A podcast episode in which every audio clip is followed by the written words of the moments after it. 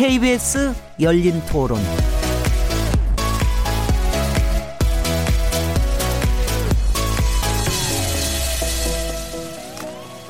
안녕하세요. 묻는다, 듣는다, 그리고 통한다. KBS 열린 토론 진행을 맡은 시민 김진행입니다.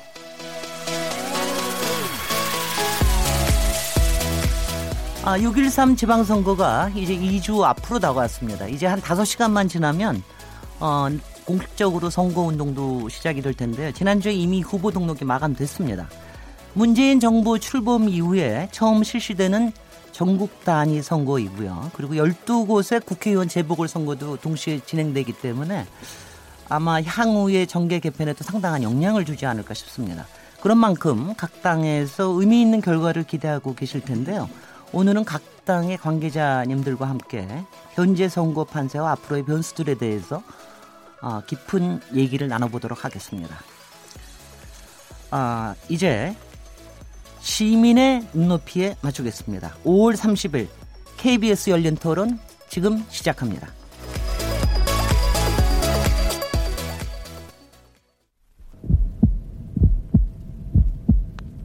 살아 있습니다. 토론이 살아 있습니다. 살아있는 토론, KBS 열린 토론. 토론은 라디오가 진짜입니다. 진짜 토론, KBS 열린 토론.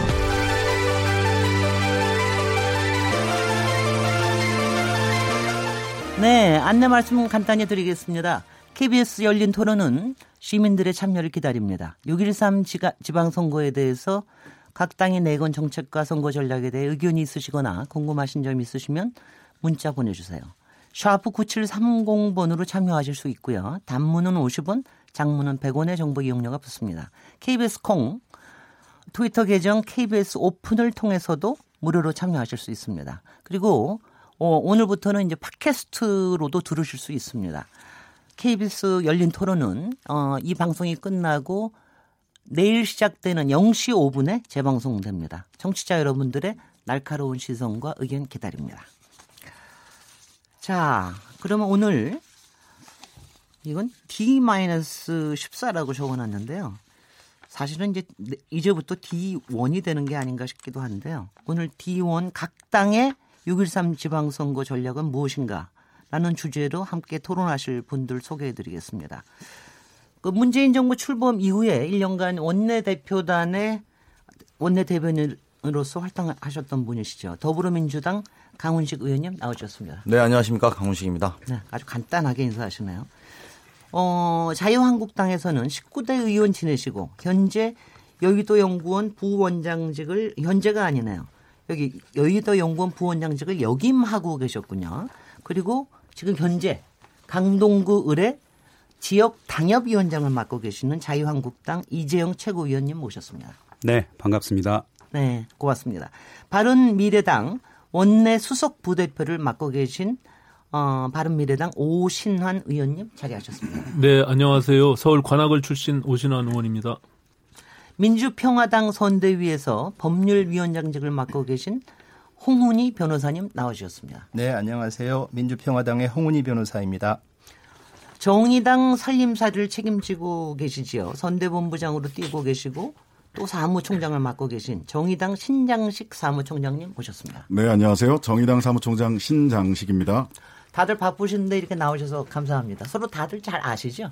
네, 뭐 아시는 분도 네. 있고. 네. 앞에 시그널 뮤직에 보면 이렇게 심장 소리가 이렇게 막 이렇게 쿵쿵쿵쿵 올라가는 게 있는데 네. 지금 여러분들 심장이 그러신가요? 아니 뭐 그 정도는 아니죠. 아, 그 아주 쿨하신데요. 네. 그리고 오늘 다섯 분이 나오셨기 때문에 어, 얘기하실 때 이게 라디오기 때문에 어, 어느 당 어느 분이라고 하는 거를 미리 얘기하시고 발언해 주시면 고맙겠습니다. 아 그리고 뭐 제가 뭐 질문을 좀 할 텐데요.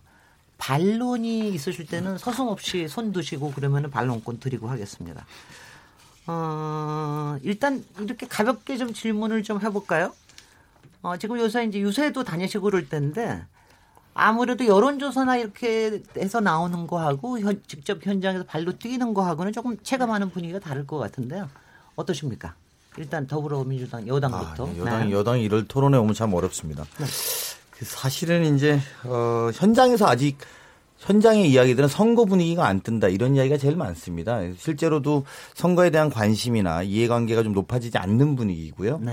어, 오히려 좀 뭐랄까요 그것보다는 북미 정상회담이나 이런 것들이 시민들 사이에서도 이야기 많이 되고 있기 때문에 선거 판세나 분위기의 이야기보다는 오히려 그런 분위기가 더 많다 이런 생각이 좀 듭니다. 네. 자유한국당도 그렇게 느끼시는지요? 네, 뭐 지금 지역을 돌아다니다 보면요. 그 아직까지 우리 시민들한테 저기 이재용 최고위원님. 네, 맞습니다. 이재용 최고위원님 꼭 얘기해 주셔야지 이게 청취자 귀에 꽂혀. 아, 예, 죄송합니다. 자유한국당이라고 말씀을 해 주셔가지고 네, 알아서 이재용 최고위원님. 네, 네, 네. 이재영 최고위원입니다. 자유한국당에. 네, 지금 저 지역을 돌아다니다 보면은요. 선거 분위기가 아직 체감할 수 있는 정도는 아니다라는 네. 말씀들은 많이 해 주세요. 다만 어, 지금 현재 그 상황, 그 남북 정상회담이라든지 북한 관련된 이슈가 이제 언론을 도배하고 있기 때문에 그거에 대한 관심은 아까 말씀하셨듯이 조금 높긴 한 것 같은데 그럼에도 불구하고 지금 현재 살아가고 있는 이 생활 너무나도 힘들다. 어, 경제가 굉장히 안 좋아지는 것 같고 체감 경기가 너무나도 안 좋기 때문에 지역에 계신 자영업자들뿐만 아니고 일반 시민들이 어, 이 지방선거가 그래도 중요하지 않느냐라는 말씀들을 서서히 네. 많이들 하고 계시는 것 같아요. 그래서 내일부터 이제 본격적으로 선거가 시작이 되는데 그때 네. 되면 아시다시피 이제 선거 운동원들도 나오고 후보들도 나와서 적극적으로 운동을 할 텐데 어, 내일부터는 아마도 이런 선거 분위기가 좀 살아나서 어, 시민들 우리 국민들이 조금 더 관심을 가질 수밖에 없지 않게 되겠냐 네. 이런 그 생각은 해봅니다. 네. 바른미래당에서는 어떻게 느끼고 네. 계십니까? 예, 바른미래당 오신환 의원인데요. 아, 이런 거죠. 지금 뭐 외부에 너무나 큰, 음, 볼거리들이 있어서 관심이 거기다 쏠려 있는 것 같습니다. 지역을 다녀보면 말씀하신 대로 지방선거는 실종돼 있고, 어, 주민들은 물론 먹고 사는 문제에 큰 관심을 가지고 있습니다. 근데 그것이 이 정치가 과연 내가 먹고 사는 문제와 어떤 연관이 있는지에 대해서 늘 불신하고 있기 때문에 이 선거 분위기는 지금 나타나고 있지 않다 이렇게 보여지는데요. 어, 저희 바른미래당의 안철수 시장 후보가 언급한 바와 같이 어쨌든 주민들께서는 유권자로서 어, 채점을 할 것이다. 그러니까 언제 채점하는 시간들이 어, 밤새 벼락치기를 해서라도 채점을 할, 할, 할 테니까 그 시기는 앞으로 13일 이내에 반드시 올 테니까 그때를 기다리겠다 이런 말씀을 하셨거든요. 어, 지금 현재로는 남북 관계의 정상회담이나 이런 외부적 요인들이 너무나 큰 게 있기 때문에 그런 쪽에 관심이 더 클 수밖에 없겠죠. 근데 어, 저희가 현장에서 다녀보면 정치인들이 만날 수 있는 사람들이 기본적으로 자영업자나 상가들 중심으로 시장을 다니기 때문에 그분들의 먹거리, 예, 사, 어, 먹고 사는 문제, 예, 서민 경제 이런 문제에 대한 어, 주민들의 목소리는 여전히 큰 것 같고요. 네. 어, 지방선거에서 지방 일꾼을 뽑는 어, 그러, 그러, 그걸 통해서, 어, 우리 먹고 사는 문제가 어떻게 해결될 수 있는지에 대해서, 어, 우리가 더 관심을 가져야 되지 않을까 이런 생각을 합니다. 예. 네. 어, 민주평화당에서는 아무래도 지역에 따라서 굉장히 또 느끼시는 게 다를 텐데 어떠십니까? 네, 민주평화당의 홍은희 변호사입니다. 어찌 보면 제가 현장을 가장 깊숙이 들어갔다 온 사람일 수도 네, 있는데요. 후보 되시려고 그랬었죠. 예, 원래. 예. 제가 네. 광주 서구갑 재보궐 어, 재선거에 네. 출마하기 위해서 제가 예비 후보까지 등록을 했습니다. 그런데 애석하게도 이제 경선에서 예, 우리 더 우리 다른 김명진 후보가 아, 경선에서 선출이 돼서 네. 아, 김명진 후보가 나가게 됐는데요. 제가 현장을 지금 한 한 한 달 가량 제가 네. 이렇게 누벼봤는데 광주의 경우는 어, 상당히 광주시장 그 경선이 치열했고요. 네. 더불어민주당의 경우에 그랬습니다. 그리고 또 전남지사의 문제도 그렇고 그래서 광주의 경우는 그래도 선거 분위기가 상당히 달아올라 있다 이런 느낌을 가졌습니다. 네. 예. 그런데 지금 그럼에도 불구하고 지금 더불어민주당의 거의 싹쓸이 분위기가 이 광주 지역도 네. 지배하고 있어서 네. 그것 때문에 시민들이 그렇게 지방선거에 있어서 네. 그렇게 다이나믹하다. 네. 뭐 내지는 선거 향배가 궁금하다. 뭐 이런 정도는 전혀 아니고요. 네. 다만 이제 더불어민주당이 어느 정도나 가져갈 것이냐, 그리고 민주평화당이 어느 정도나 견제할 것이냐, 네. 이 부분에 대한 관심이 네. 어, 있습니다. 그래서 광주의 경우는 조금 우리 민주평화당이 더 노력을 하면은 네. 어느 정도 견제할 수 있는 정도의 세력은 저희가 형성할 수 있을 것이라고 그렇게 보고 있습니다. 네. 나중에 또 그 질문도 여기 분명히 있더군요. 네. 마지막으로 정의당 네네. 분위기 어떠십니까? 네. 그, 저, 촛불 혁명 이후에 1년 남짓 지난 다음에 치러지는 네. 그리고 문재인 대통령 취임 이후 뭐 1년 남짓 지난 이후에 치러지는 선거고요. 대한민국 국민들 어디 안 가고 촛불 들었던 국민들 다 지금 살아 계- 나, 그 대한민국에서 잘 살고 계시거든요. 그래서 이번 선거는 겉으로 드러나는 분위기는 워낙 빅 이슈들이 있으니까 네. 어, 겉으로 드러나는 선거 드러나는 분위기는 뭐 지방선거 분위기가 안 뜬다 이렇게 얘기를 하고 있지만은요. 저는 이 국민들 1년 전 1년 전에 촛불 들었던 국민들이 다 지켜보고 있다고 생각을 합니다. 이번에는 촛불이 아니라 아, 투표용지를 들고 어 촛불 이후에 한국 정치가 어디로 가야 되는지에 대해서 분명한 판단을 하실 거라는 거를 어, 믿고 있고요. 네. 현장에서도 그런 감이 예, 느껴집니다. 네. 그 제가 이게 보니까는요. 소- 솔직히 저도 전직이 있기 때문에 이런 토론회를 끌고 가기가 굉장히 좀 이렇게 나 어떤 느낌을 가지고 계신지 알기 때문에 굉장히 난감한데 그래서 우리 제작진들이 우리 작가들이 아주 골치 아픈 질문들을 이렇게 잘 만들어 놨어요. 그래서 솔직히는 각 당이 조금 아파하실 질문을 먼저 제가 하나씩 드리겠습니다. 그래서 그거 그거 답변을 하시면서 다른 당에서 혹시 반론이 있으시면 거기에 같이 끼어들고 그 대신 항상 나오시면은 시간이 그냥 엄청나게 가버리기 때문에 적절할 때 나오실 수 있도록 하겠습니다. 첫 번째 질문 더불어민주당 강훈식 의원님께 질문 드리겠습니다. 그러니까 너무 분위기가 잘 뜨고 좋다 보니까 네. 네가티브도 만만치 않은 것 같은데요. 네. 그 특히 어제 KBS 1TV에서 진행한 경기지사 초청 토론에서 네. 이재명 후보 측을 통해서 남경필 후보하고 김영환 후보 아주 뜨거웠습니다. 공세가 아주 뜨거웠는데 네. 어떻게 보셨습니까? 예, 저는 보면서 사실 좀 안타깝다 이런 생각이 좀 들었습니다. 사실 선거 지방선거가 되면 보통의 지방선거에서 물론 뭐 야당의 입장에서는 여당에 대한 중과평가 성격으로 규정하고 그러고 싶긴 할 텐데 그럼에도 불구하고 사실은 지방선거가 어, 가령 2010년이나 2014년에 저희가 야당 시절에 민주당이 야당 시절에 무상급식이라든지 그때그때 맞는 이슈들을 내놓고 붙었었거든요. 근데 이번에 야당이 제기하는 물론 뭐 다- 모두 다 그런 건 아닙니다만 제1야당으로 중심으로 보면 야당이 제기하는 이슈가 과연 뭔가 이런 거에 대한 아쉬움이 좀 있습니다. 그러면서 나오지 않는 네거티브 중심으로 선거 운동을 하고 있는 부분들이죠. 그러니까 그런 모습은 좀 안타깝다.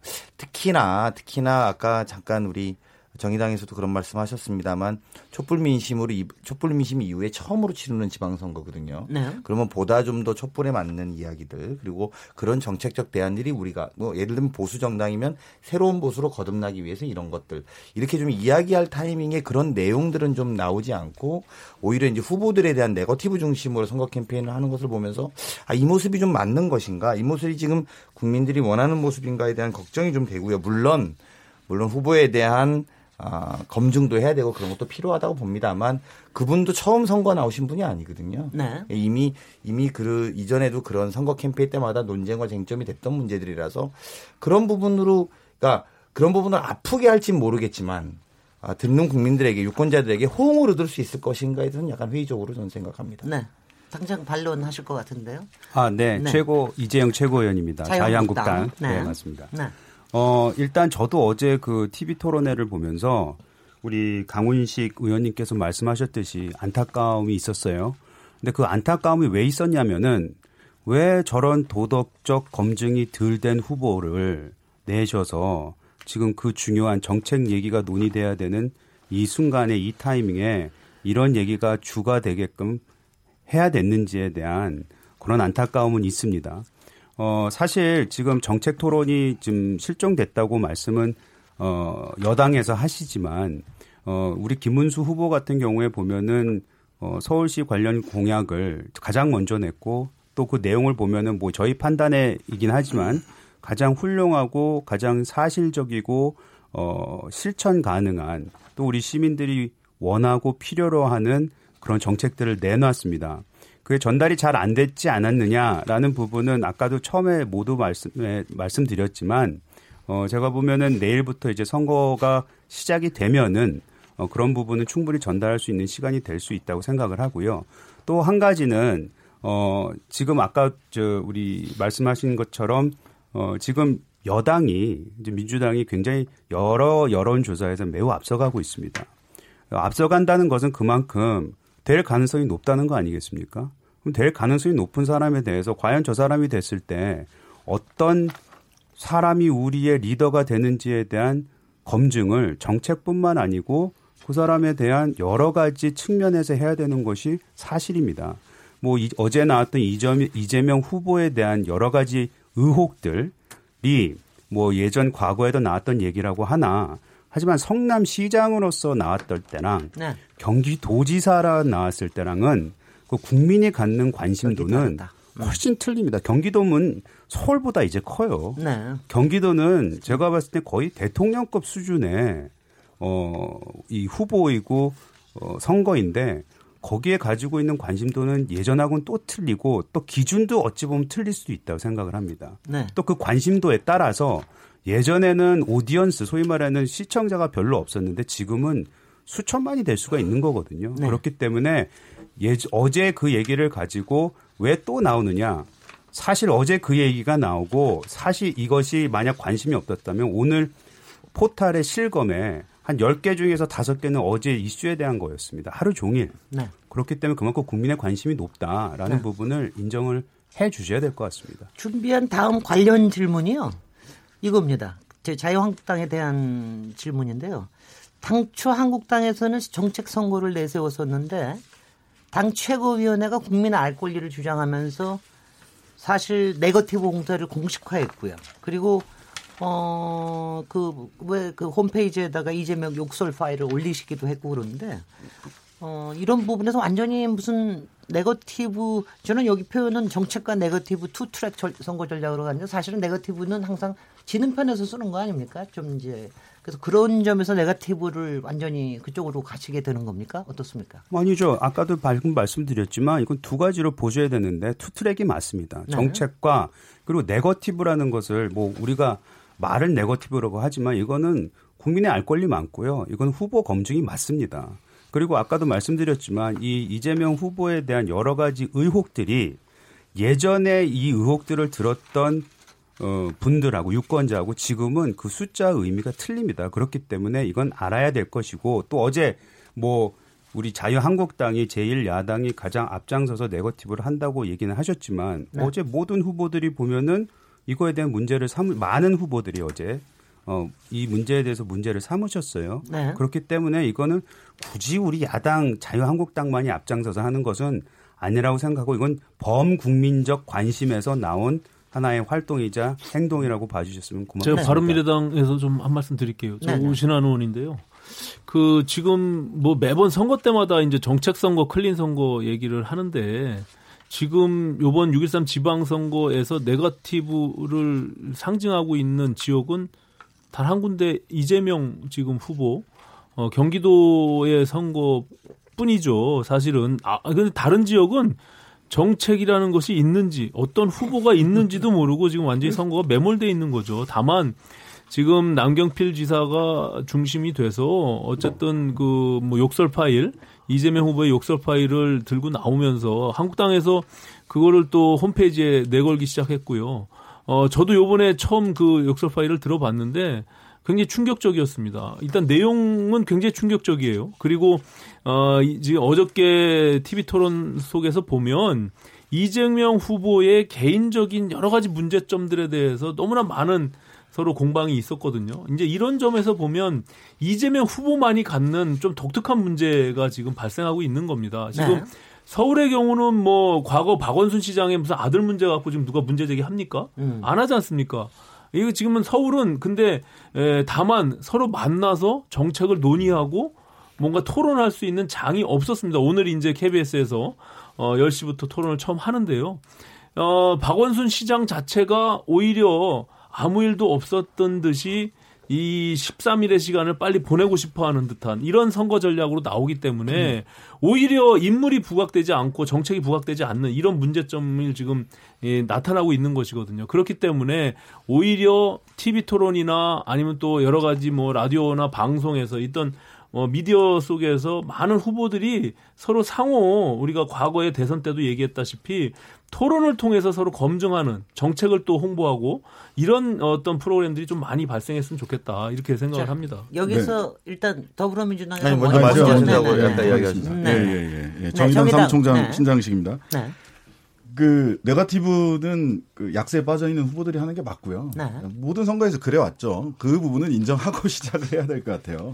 근데 또 뭐 정책에 대한 검증 다 필요합니다. 국민들의 알 권리 그것도 필요하죠. 근데 지금 저는 이, 이 민주당 쪽에 제가 드리고 싶은 말씀은 알 권리와 검증이라고 하는 것에 대해서 지금 전북을 보면은요 후보 초청 토론회가 한 일곱 번 진행이 됩니다. 네. 근데 광주는 선관위 초청 토론회 단 한 번뿐이에요. 왜 이런 일이 벌어졌냐? 이용석 후보가 초청 토론에 다 응하지 않아서 다 무산된 거예요. 네. 법적으로 강제된 토론 1회, 2회에는 안 나오 안 나오시는 거예요. 저는 민주당의 이런 태도도 굉장히 문제가 있다라고 생각을 합니다. 네. 또 한편으로는 그렇게 약세에 몰려 있다고 해서 촛불 이후의 국면에서 정말 새로운 보수, 새로운 대한민국에 대한 이야기들, 촛불을 들었던 국민들이 그걸 기다리고 있어요. 세세한 정책보다도 촛불 이후에 대한민국이 그럼 어디로 가야 되느냐라고 한 큰 방향의 물줄기들을 보여주기를 원하고 있다는 겁니다. 그런데 정책은커녕 그 물줄기까지 가지 못하고 계속해서 후보 검증이라는 이름으로 네거티브에 매몰되어 있는 것은 저는 제1야당으로서 해서 해서는 그 그러한 제1야당에 어울리는 책임감 있는 태도는 아니라고 봅니다. 그리고 다시 한번 네. 요청드리는 거는요. 광주 더불어민주당 후보 이용석 후보님 토론에 응하셔야 됩니다. 네. 이렇게 선거하시면은 그건 여당 후보로서 적절치 않다고 생각합니다. 돌 하나 네, 여러 더불어, 여러 더불어, 더불어, 또- 더불어민주당 네. 강훈식입니다. 일단 네. 답변을 좀 드리고 네. 평화당 하셔도 될 것 같습니다. 예. 토론에 응하세요. 그 뭐 저도 네. 토론에 응하는 게 맞는 것 같습니다. 네. 이용서 부부께서 아마 많이 이긴다고 판단하기 때문에 캠프에서 그런 전략적 판단을 내렸다 저는 이렇게 생각하는데 그것과 별도로 국민들한테 노출도를 높이고 이번 선거의 과정이 담담하게 나가는 게 맞다. 저도 우리 당에다가도 요청을 하도록 하겠습니다. 네네. 그것과 별도로 지금 저희가 이번 선거가 끝나고서 제가 아까 그런 말씀 잠깐 드렸는데요. 이거는 정말 저희가 뭐 유리하고 불리하고 이런 문제로 말씀드리는 게 아닙니다. 선거 끝나고 야당이 뭘 남길 건지 꼭 고민해 주십시오. 저희가 야당 오래 해봐서 압니다. 이제 외람된 이야기인데 2010년에 저희가 무상급식 이야기하고 2014년에 세월호 사건에 국민 안전을 제기했던 게 야당의 역할이었습니다. 못 쓰- 좋습니다. 뭐 수도권밖에 안 한다. 물론 경남은 또 드루킹으로 이야기하고 있죠. 근데 처음에는 원래 김태우 후보도 드루킹 이야기 안 했습니다. 근데 이제 지금 드루킹 이야기 전면에 걸고 있거든요. 그러니까 저는 이게 뭐냐면 하면 사실은 보수든 진보든 떠나서 야당이 새로운 비전을 내는 것에 아직 허둥대고 있는 모습 아니냐. 그 새로운 비전과 그것을 가지고 민주당하고 붙는 한판 또 지방 권력과 붙는 한판이 됐으면 하는 바람에서 말씀을 드리는 거고요. 이재명 후보는 우리 당의 대선 주자였습니다. 그러니까 뭐 그 다른 당에서 보면 아직 우리가 잘 모르는 후보니까 이번에 검증을 해야 되겠다 이럴 수 있습니다만 저희 당에서는 이미 이게 검증된 내용이다 이렇게 좀 보고 말씀을 좀 드리고 네. 그렇기 때문에 이것이 이제 처음 들을 때는 충격적일 수도 있다고 저는 봅니다. 그것이 잘못됐거나 그게 문제가 아닌데 다만 제가 드리고 싶은 말씀은 그거를 중심으로 캠페인하는 것에 대해서는 공당으로서 고민해 보셔야 될 거다 이 말입니다. 네, 민주평화당 네. 저 네. 홍은희 변호사입니다. 예. 그 원론적인 얘기일 수도 있는데 제가 지방 유권자를 돌아다니면서 유권자로부터 들은 얘기인데 이제는 유권자의 수준이 올라가서 네거티브에 휘둘리는 유권자는 많지 않다 이런 말을 제가 많이 들었습니다. 그래서 지금 네거티브 이제 이제 선거에서 워낙 많은 차이가 나고 불리함을 느껴서 이제 네거티브라고 하는 그런 악마의 유혹에 빠져드는 경향이 있는데 네거티브는 역시 지금 현대 사회에 있어서는 네거티브 효과밖에 나, 나, 지 않는다. 그렇기 때문에 이 네거티브를 쓰는 것은 좀 신중해야 된다라고 말씀을 드리고 싶고요. 그리고 또 이번 선거는 촛불 민심에 의해서 정권이 교체된 이후에 첫 번째로 실시되는 선거입니다. 그런데 보수 야당이 그동안에 이 적폐라든가 이 국정농단이라든가 이런 부분에 있어서 해왔던 그 무수한 어떤 실패 이런 것과 비교해 봤을 때 이런 네거티브로 내거는 이런 사유가 과연 그렇게 이 선거를 선거에 있어서 중요하게 내걸고 TV에까지 나오고 공당의 홈페이지에까지 올려서 이렇게 떠들어야만 할 정도의 그 정도 사안인가 이런 부분에 대한 대해서는 좀 스스로 좀 먼저 반성을 해야 된다. 그리고 네. 또 올린 사안도 과거에 이미 여러 번 이미 노출이 됐던 그런 사안들인 것이 많은 걸로 알고 있는데 그런 부분에 있어서 너무나 과도하게 이런 부분을 어, 좀 이렇게 너무 공론화시키는 것은 좀 이번 선거의 의미에 맞지 않는다. 네. 그런 점에서 좀 저는 부정적으로 보고 있습니다. 이 부분에 대해서는 아무래도 유권자들께서 직접적으로 아마 판단을 하실 것 같아요. 근데 사- 각기들 또 딜레마를 느끼는 것도 사실입니다. 그런데 이제 그래서 이런 부분에서 여기서 좀 넘어가도록 하고요. 이게 또 이건 여당한테 솔직히 나쁠 수 있는 사안이기도 한데 어, 어제 문재인 대통령 주재로 국미회의 열고 드루킹 특검법 공포안을 의결했죠. 네. 어, 이 수사 결, 결과나 지금 이 관련되는 특검 과정이 선거판에 무슨 영향을 끼칠 거라고 보고 계십니까? 아, 저희는 그것이 선거판에 영향을 미치던 미치지 않던 특검을 통해서 명백하게 밝혀야 된다는 입장을 갖고 있고요. 선거에 대한 입장이나 그것들을 우려했다면 이 아마 특검법을 여야가 합의로 통과된 것만큼 국회가 그런 결정을 한 만큼 저희 당도 당연히 따를 것이고 오히려 이 과정을 통해서 드루킹에 대한 실체가 정확하게 밝히고 문제점들이 정확히 지적돼야 된다고 저희는 생각하고 있습니다. 네. 제가 네, 원내 네, 저는 바른미래당, 바른미래당 네. 오신환 의원입니다. 제가 원내 수석으로서 각 교섭단체 간 협상을 진행했는데요. 민주당이 뭐 진상 규명을 위해서 드루킹 특검을 받아들인 게 아니죠. 어, 엄격히 얘기하면 이게 그 국정 지지도와 반해서 오히려 50% 이상의 에, 국민들께서 드루킹 특검 수용해야 된다라는 여론이 있었고요. 또 여러 가지 여야 협상에 국회 정상화라는 또 대의적 명분이 있었기 때문에 어쩔 수 없이 마지못해서 받아들인 그런 특검입니다. 어쨌든 그걸 통해서 지금 검경의 수사 미진 그리고 어, 수사 축소 의혹 이런 것들은 반드시 밝혀져야 됩니다. 이것이 그냥 한 드루킨 일당의 일탈 행위, 개인의 일탈 행위로 지금 치부하는 민주당의 태도도 저는 이해할 수가 없고요. 이것은 분명히 민주적 기본 질서에 대한 엄격한 도전입니다. 이것은 어, 앞으로 이런 일들이 뭐 여러 가지 선거를 함에 있어서 어, 선거 환경이 미디어 환경으로 변화됐기 때문에 이 인터넷상에서의 여론을 조작하는 것 행위에 대해서는 제도적 분명한 보완이 있어야 될 것이고요. 이번 어, 그것이 또 어디까지 이 연루가 돼서 이 문제가 발생이 됐는지 이런 진상 규명에 있어서는 특검이 명백하게 그 진상을 어, 규명해야 되겠다 이렇게 생각합니다. 이 부분에 대해서는 저희가 네네. 예, 더불어민주당 또- 강훈식입니다. 네. 약간 말씀을 드려야 되는 부분이 있습니다. 이전의 특검도 그랬습니다. 경찰이나 검찰의 사정기관의 조사가 완료되지 않은 상황에서 특검을 한 적이 없습니다. 지금도 아직 사- 어, 경찰이 조사 중인 사건인 것이고요. 그리고 두 번째는 이 과정의 협상 과정에 있어서 이제 우리 수석 하실 때 저는 원내 대변인이었기 때문에 저는 물론 수석만큼 정확하게 알지는 못합니다만 그 과정들을 좀 들어보면 이것을 범죄, 문제를 밝혀내는데 포커스하는 게 아니라 정치적 공세에 포커스를 둔 부분에 대해선 동의할 수 없다라고 여러 차례 입장을 밝힌 부분이고요. 어쨌든 그럼에도 불구하고 이미 합의가 된 부분은 이렇던 저렇던 명백한 과정을 밝히는 것이 더 중요하다고 저희는 보고 있습니다. 제가 한 가지만 좀 바로 잡으면요. 지금 11번의 특검이 있었는데 지금 강훈식 의원 얘기하, 얘기한 대로 모든 특, 어, 특검이 검경의 수사가 완료된 다음에 진행된 것은 아닙니다. 그것은 뭐 사실이 좀 잘못됐고요.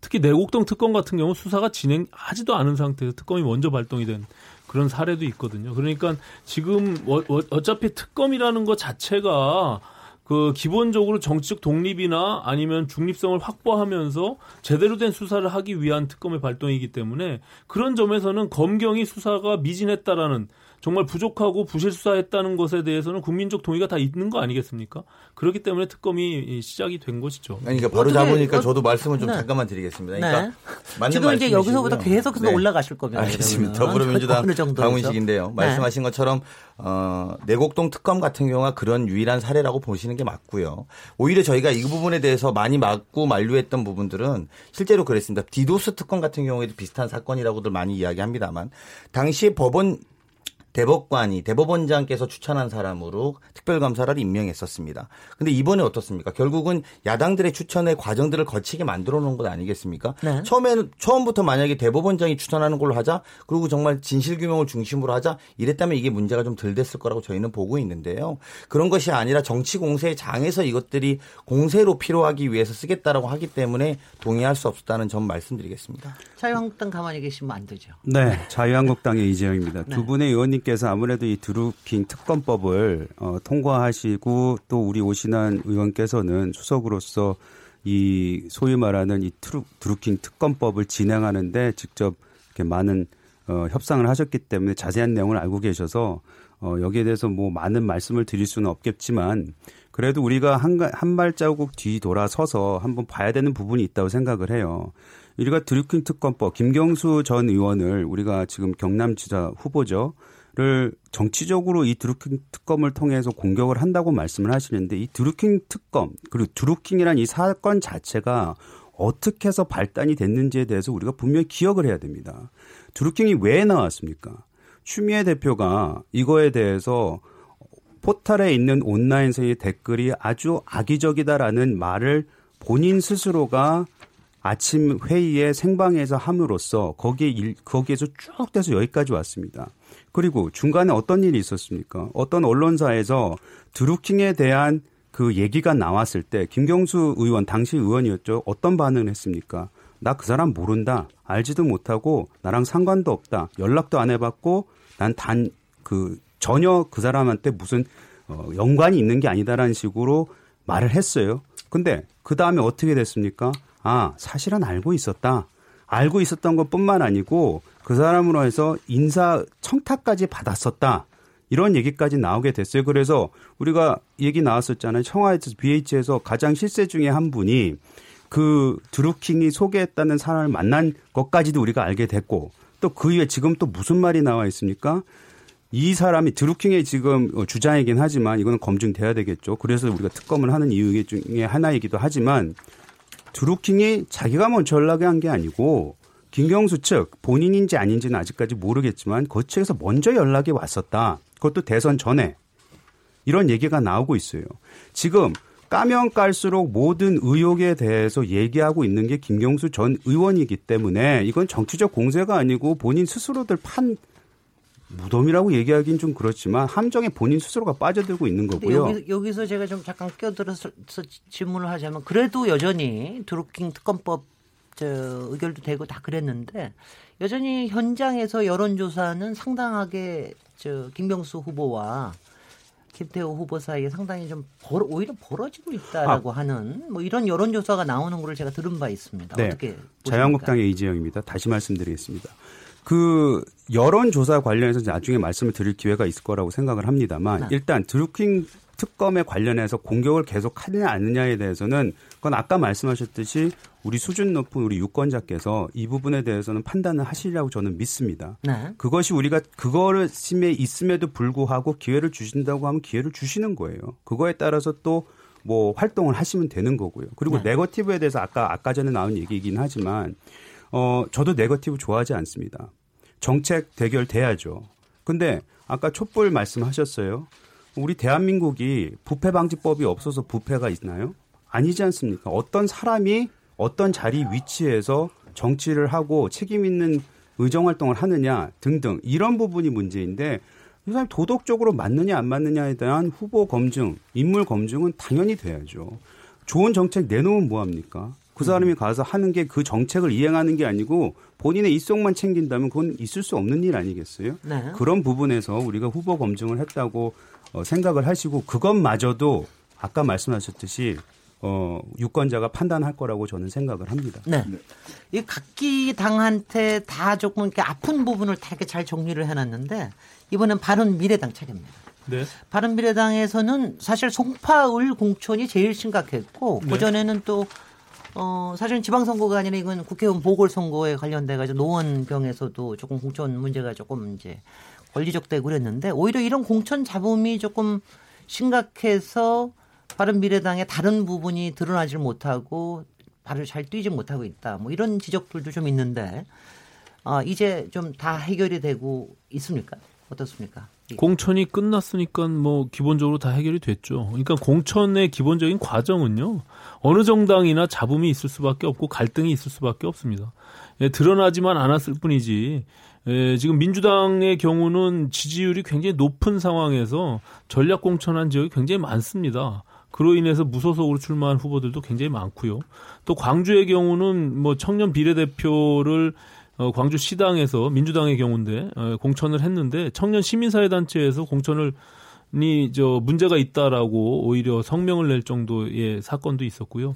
저희는 이제 바른미래당의 경우는 아시다시피 노원과 어 송파 두 지역의 국회의원 보궐선거가 있는데 이것이 이 어찌 보면 어 우리가 국민의당과 바른정당이 통합해서 바른미래당이 됐는데 그 상징인 안철수와 유승민 그 두 분의 대리전인 양 이렇게 언론에서 많이 보도가 됐기 때문에 그것이 굉장히 큰 갈등으로 비춰진 부분들이 없지 않아 있습니다. 하지만 어, 노원의 경우는 이제 이준석 후보로 결정이 나서 아무런 문제 없이 진행이 됐고요. 오늘 어, 송파의 경우는 박종진 후보가 공천이 며칠 전 되고 오늘 개소식을 치렀습니다. 당의 모든 지도부가 같이 가서 어, 충분히 예, 함께 힘을 모아서 어, 승리하는 길로 가기 위해서 노력을 다하고 있다는 점을 말씀드리고요. 기본적인 공천의 과정은 갈등이 있을 수밖에 없다. 다만 그 결정이 난 부분들에 대해서 모두가 동의하고 이제 하나로 가는 그 길이 뭐뭐 뭐 기본적인 정당의 속성 아니겠습니까? 저는 그렇게 말씀드립니다. 다른 당에서 왜또 예, 예. 민주당을 그렇게 여기저기 안 되는 거 다들 비슷하죠. 사실 뭐 그러니까, 우리 당만 네. 그런 건 아닐 텐데. 네. 아니 솔직히는 민주당이 아니, 그렇죠. 다른 당의 네. 공천 잡음에 대해서는 사실 네, 아니 그러니까 저는 저는 이제 아니 그것보다도 네. 사실은 이제 그 정당 시스템이 완전하지 않으면 이게 뭐 어, 서로 승복하기 어려운 과정에 생기는 자연스러운 현상이라고도 저는 생각합니다. 그렇기 때문에 어느 정당이 뭐 문제가 있다, 어느 정당이 문제가 없다 이렇게 말할 문제는 아니라고 보고요. 다만 이제 그 정당의 소속 구성원들의 합의가 되느냐 안 되느냐가 제일 중요한 것 같아요. 네. 정당의 합의를 만들어내. 근데 그게 이제 합의가 안 되면 실제로 굉장히 당 자체의 구심보다는 원심이 확 작동되기 시작하고 그러면 유권자들을 모아내는데 굉장히 힘버 힘겨워지는 거거든요. 그러니까. 네. 어쨌든 이게 합의가 돼, 그 내부 구성원이 합의가 되면 기본적으로 물론 국민의 눈높이에 맞는 공천을 했을 어, 한다라는 전제에서 내부 구성이 합의가 끌어지는 게 중요한데 합의가 잘 안 됐을 때는 이게 어쨌든 정당이 유권자의 지지층을 모아내야 되는데 구심보다는 원심이 작동할 수밖에 없는 부분 네. 그런 부분 때문에 정당에서는 정당 사에서도 그렇고 안타까운 모습들이 많이 나타나는 거죠. 네, 더불어민주당 강원식 의원이었습니다. 네, 네. 정의당 신장식입니다. 네. 어, 모든 정당이 그렇지는 않고요. 공천 자금과 관련해서는 저희들이 당원들이 다 직접 선출해서 하기 때문에 가장 정의당만큼은 그런 식의 자금은 전혀 없습니다. 네. 예. 예, 그 말씀드리고요. 저는 그 자유한국당이나 바른미래당 같은 경우 뭐 네가티브 하, 하기 좋아하는 사람이 어딨냐? 그럼 안 하시면 되고요. 네가티브 하기 좋아하는 사람 사실 네. 없죠. 없는데 할 게 그것밖에 없다고 생각을 하는 거죠. 예. 다시. 아니, 아까 네가티브 말씀을 하셔서 그런 네. 말씀을 드리는 거고요. 근데 왜 자꾸 그런 일이 벌어질까를 생각을 해보면은요. 이번 선거의 성격을 일반적인 지방선거랑 비슷하게 생각하시는 것 같아요. 그러니까 일반적인 지방선거는 보통 정권에 대한 중간평가였지 않습니까? 네. 근데 이번 지방선거는 제가 보기에는 촛불 이후에 치러지는 첫 선거라서 그리고 정권이 바뀐 지 1년도 채 이제 막 지나가는 때, 때라서 정권에 대한 중간 평가라기보다는요. 오히려 어 촛불 이후의 민심을 어떻게 어느 정당이 잘 구현할 수 있을까에 대한 길을 보여달라라는 선거고요. 한편으로 보자면 자유한국당을 비롯한 보수 정당들이 국민들에게 심판받는 선거예요. 촛불 이후에 이 촛불 민심을 제대로 지금 받아들이고 있느냐에 대해서 국민들이 선거 분위기 안 뜬 것 같죠? 다 지켜보고 있습니다. 어, 떻게 보십니까? 예. 신장 그, 그러다 보니까 제가 조금만 네. 더 말씀드리면 그러다 보니까 오히려 지금 민생 문제를 말씀을 하시는데 민생 문제에 있어서 뭐 최저임금법 문제라든지 또는 최근에 드러나고 있는 갑질 문제라든지 이런 부분에 대해서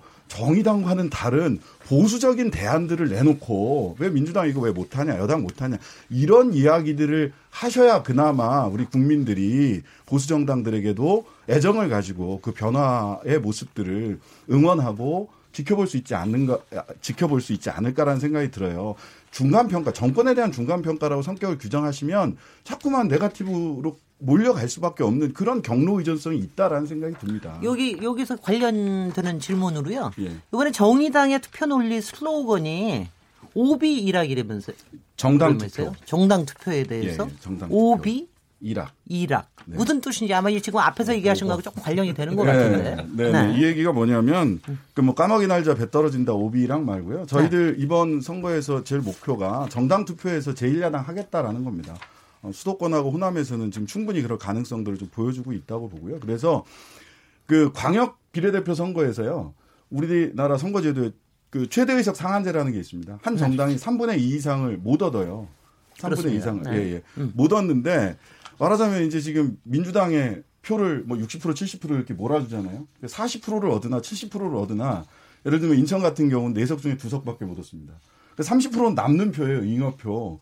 그러면은 자유한국당이 뭐 15% 20% 얻어도 나머지 두 석을 자유한국당이 다 가져가거든요. 저희가 그 정도 될 것 같지는 않은데. 아니 근데 네, 걱정이 굉장히 나옵니다. 점잖게 얘기하시는데 이게 맞네. 제가 자료를 보니까 이번 자유한국당을 선택하면 대한민국 정치가 추락한다는 의미의 오비 일학이다. 이건 맞습니까? 예. 저쪽 뭐 앞에다 대고 얘기하세요. 정의당이 정의당이 5번이거든요. 무슨 말이죠? 5번이 날면 2번이 이번이 떨어진다 이 말이죠. 얘기입니다. 아까 네, 네. 그렇게- 최대 의석 그렇게 상한제 얘기하신 말씀을 드렸는데요. 네. 광역 그 선거 정당 투표에서 5번을 찍 민주당에 몰표 줄 게 아니라 5번이랑 나눠 찍으면은요. 정의 그 자유한국당 의석이 실제로 제도적인 그 디자인 때문에 떨어집니다. 비례대표 예, 말씀하시는 비례대표 거예요. 말씀하신 말씀드리는 겁니다. 정당 네. 투표에서 5비 일학이다. 5번 찍어야 2번 떨어진다. 이런 말씀입니다. 그래서 지금 얘기하시는 게 제일 야당을 교체하시겠다고 그러는데 네. 어떻게 자유한국당에서는 지금 이렇게 아직도 심판은 좀 국민들의 심판 의식은 좀 더 진행되고 있다. 이 부분에 대해서 어떻게 반론하시겠습니까? 자유한국당의 이재영입니다. 그 국민의 심판은 아마 지금뿐만 아니고 앞으로도 계속될 거예요. 네. 그리고 우리 자유한국당이 어떻게 거듭나느냐, 어, 보수 진영이 어떻게 새로운 인물들 내지는 새로운 정책과 또 새로운 대안을 가지고 앞으로 국민들을 설득해 나가느냐는 우리가 가지고 있는 매우 큰 숙제라고 저는 생각을 합니다. 네. 그렇기 때문에 이것이 심판이 지금 아직까지도 하고 있다. 저는 더 나아가서 앞으로도 더 하실 거라고 생각을 해요. 네. 그거에 맞춰서 우리가 변화하고 어, 국민들을 설득할 수 있을 정도의 진정성을 보여야 되겠죠. 하지만 이것이 그러면은 어, 자유한국당을 심판하는 지방선거냐? 그러기에는 우리 대한민국 너무 크고 너무 복잡하고 더 많은 고민을 해야 되는 것 아닙니까? 즉 정부 여당, 그러니까 여당과 정부는 무한 책임이 있습니다. 거기는 나라를 잘 앞으로 이끌고 나가야 될 무관 책임이 있는데 그거에 대한 견제, 그거에 대한 대안 잘못하고 있다면요. 잘하는 건 칭찬해 줄 수 있죠, 분명히. 근데 잘못하고 있는 부분 아까 최저임금 얘기하셨어요. 최저임금 주- 소득 주도 성장에 대해서는 우리는 비판적입니다. 아직까지도 정부에서는 그거는 우리가 어떻게 해서든지 살려나가겠다고 말씀하셨지만 최저임금과 관련해서는 이미 벌써 아 이게 뭔가 잘못되고 있는 거 아니야? 라는 말씀을 대통령 스스로 어제 말씀을 하셨어요. 이런 부분은 저희가 소득 성장, 그러니까 소득 주도 성장에 대해서 애시 당초부터 문제를 삼아왔던 거예요. 그것이 이제 1년밖에 안 지났는데도 불구하고 이제 나타나기 시작을 하는 거죠. 거기에 대해서 보완책을 챙- 어, 만들겠다고 말씀하셨어요. 보완책 만들다 저는 환영합니다. 제대로 된 보완책 만들어서 그걸 국민한테 선사를 해주셨으면 좋겠어요. 다만 그 과정 속에서 이게 정략적이거나 정치적으로 하시지 않고 진짜 국민의 삶을 위해서 진짜 힘들어하는 우리 자영업자들 그리고 이제는 소득이 오히려 줄어든 어, 저소득층 이런 분들을 위한 진정한 정책이 나왔으면 좋겠고 거기에는 본인들이 뭔가를 잘못했다라는 부분을 인정을 하셔야 되고 그 인정 과정에서 죄송하지만 이번 지방선거는 그거에 대한 어, 검증 프로세스가 아닌가 또 돼야 되지 않을까 하는 생각을 하는 것이고 네. 아까 자유한국당의 경제에 대해서 대안이 없고 얘기를 안 하셨다고 했는데 아마 정의당에 대한 정책과 이런 걸 총괄하시다 보니까 거기에 너무 많이 신경을 쓰셔서 그러는데 저희 자유한국당 이런 관, 이와 관련된 정책 얘기 또 이와 관련된 여러 가지 아이디어 국회에서뿐만 아니고 외부에서도 하고 있습니다. 그것이 잘 전달이 안 됐느냐? 네. 죄송합니다. 앞으로 더 잘 전달될 네, 수 있도록 이재용 노력하겠습니다. 최고위원님께서 상당히 더 제가 앞에 좀 나서 근데 저기? 저 네, 네. 잠깐만요. 네. 강훈식 위원님 뒤에 더센 질문이 있거든요. 그거 이거. 간단하게만 아, 간단하게 간단하게만. 네. 그게 맞, 맞는 말씀이고요. 네. 그 심판은 이제 이번이 우리가 뭐 한국당은 더 한국당은 심판의 대상이 아니라 민주당이 심판의 대상이라고 그렇게 야당 주장하실 수 있다고 생각하는데 잘하는 건 잘했다고 하고 싶다고 하셨는데 아직은 저희가 1년 동안 잘했다는 이야기를 한 번을 못 들었어요. 제가 원내대변인 했는데 자유한국당 논평 중에 단 한 번이라도 이건 민주당이 잘했습니다가 없었습니다. 잠깐만요. 네. 자유한국당 예정입니다.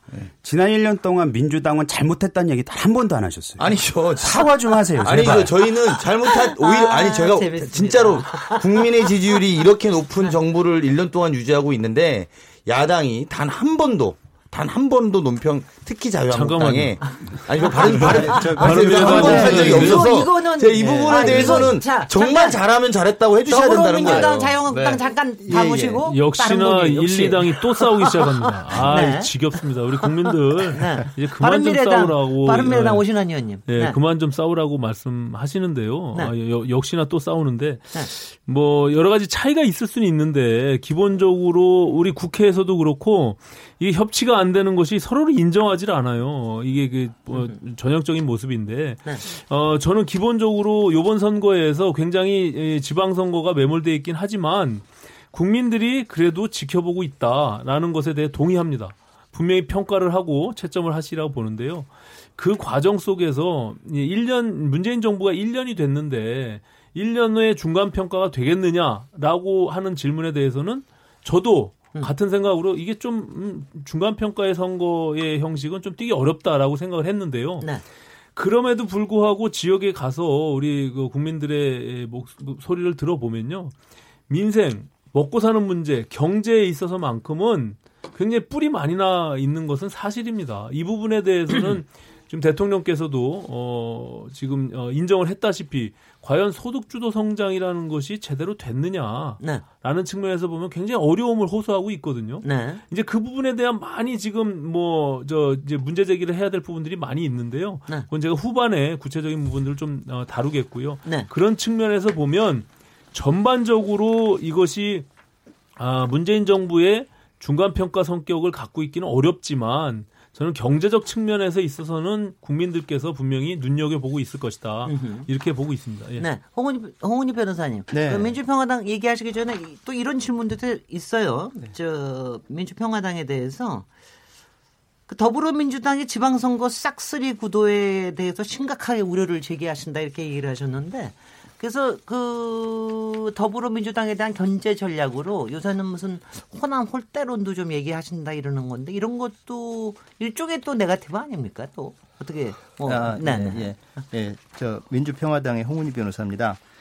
아까 이어져 온 얘기 한 마디만 붙이자면 그 이번 선거가 중간 평가냐 그건 절대 아니라고 보고요. 네. 이번 선거는 누가 뭐라고 해도 지금 이명 어, 박근혜 대통령 탄핵 그리고 이명박 대통령 지금 구속돼서 재판받고 있는 이런 과정 그 과정에서 밝혀진 그동안의 무수한 여러 국정농단 사례 있지 않습니까?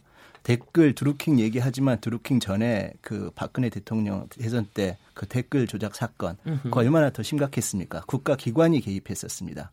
뭐 물론 드루킹 사건 제가 진실을 당연히 밝혀야 된다라고 생각하고 그 부분은 민주주의의 적이라고 생각을 합니다. 당연히 특검을 통해서 철저히 밝혀져야 된다라고 생각을 하지만 어, 그러한 문제를 가지고 과거의 국정농단 문제 이런 문제를 덮고 가려고 하는 그런 네거티브 전략은 절대로 써서는 안 된다. 양심이 있다면 써서는 안 된다. 네. 저는 일단 그렇게 말씀을 드리겠습니다. 네. 그리고 그러면 우리가 호남 홀대론을 얘기하는 게 이게 네거티브냐? 네, 네. 그건 아닙니다. 지금 저희가 저희 선거 전략은 two track입니다. 아까도 two track 다른 말씀하셨는데 저희는 적, 적폐 청산에 있어서는 문재인 대통령 그리고 현 여당 적극 협조를 합니다. 네. 그 부분에 있어서는 이번 선거가 거기에 대한 심판의 선거라고 하는 부분에 있어서는 저희 100% 저희는 동의합니다. 다만 우리 호남에 있어서는 특수성이 있습니다. 이 호남의 경우 이 사실 정권 교체가 이렇게 이루어졌지만 과거에 폐해가 있었던 게 거대 양당의 독, 그 독점이 있었습니다. 그래서 진영 논리에 의해서 민주당과 자유한국당, 과거 새누리당이 권력을 나눠 가지면서 서로 적대적 공생 관계를 펼쳐온 것이 사실이었습니다. 그런 부분에서 국민들이 정치적인 수요를 느끼고 양당 양당제에서 다당제를 열어 주셨습니다. 네. 그래서 국민의당이 탄생을 했던 것이고 네. 그래서 호남에는 국민의당과 민주당이 경쟁하는 그런 관계가 유지가 됐습니다. 네. 그 결과 인사나 예산에 있어서 이 호남이 인사에 있어서 지금 저 대통령도 우리를 어느 정도 인정을 해주고 있- 있고요. 예산에 있어서도 우리가 어느 정도 그동안 그동안 너무 부족했던 그런 SOC 예산도 조금 따왔습니다. 네. 그러니까 이런 것이 바로 바로 이게 우리 앞으로 21세기 우리나라 평화의 시대에 나아가야 하는 정치의 상이라고 생각을 합니다. 그래서 경쟁하는 관계에서 거기서 고가 고 어, 생산성을 가지는 것 이게 바로 우리 정치가 가야 하는 길이고요. 저희가 민주평화당이 호남에 있어서는 그렇기 때문에 정부 여당의 독주 독주에 의해서는 우리 호남이 또 다시 낙후되고 양당제 시스템에 의해서 또 홀대가 되고 소외가 될 수 있는 가능성이 있기 때문에 경쟁의 시스템을 계속해서 유지를 해줘야 된다. 그렇기 때문에 호남에 있어서는 어 이번에 우리 민주평화당의 숨통이 완전히 지금 뭐 거의 끊어질 지경이 지금 빈사 상태에 있는데 그렇게 하지 마시고 우리 호남에 있어서 우리 호남 호남 유권자들을 위해서는 민주평화당을 계속 유지를 하고 키워 나가는 것이 네. 오히려 더 좋다라고 하는 부분을 말씀을 드린 겁니다. 이것은 네거티브가 아니고 엄연한 역사적 사실의 기초에서 제가 드린 말씀이었습니다. 제가 여러 그 역사적인 선거 전략들을 쭉 보면서 그 중에 하나 인상적이었던 게 이제 노무현 대통령 탄핵 시절에 그때 박근혜 선대위원장께서 그 정말 싹쓸이만은 막아주십시오 이렇게 얘기를 하셨었잖아요. 그게 굉장히 국민들한테는 호소력이 있었거든요, 사실. 그래서 그게 역할도 하고 그랬는데 근데 저는 요새 요새 보고 있으면은요, 제가 좀 이상한 것이 상당히 구도가 여당한테 조금 너무 많이 하는데도 이상하게 자유한국당이나 야당 쪽에서 읍소 작전을 별로 쓰지를 않는다라고 하는 게 상당히 좀 특징적으로 보이기도 하는데 그거 저, 보, 고 계십니까? 아니 이건 네, 네. 예, 네. 더불어민주당 강훈식입니다. 네.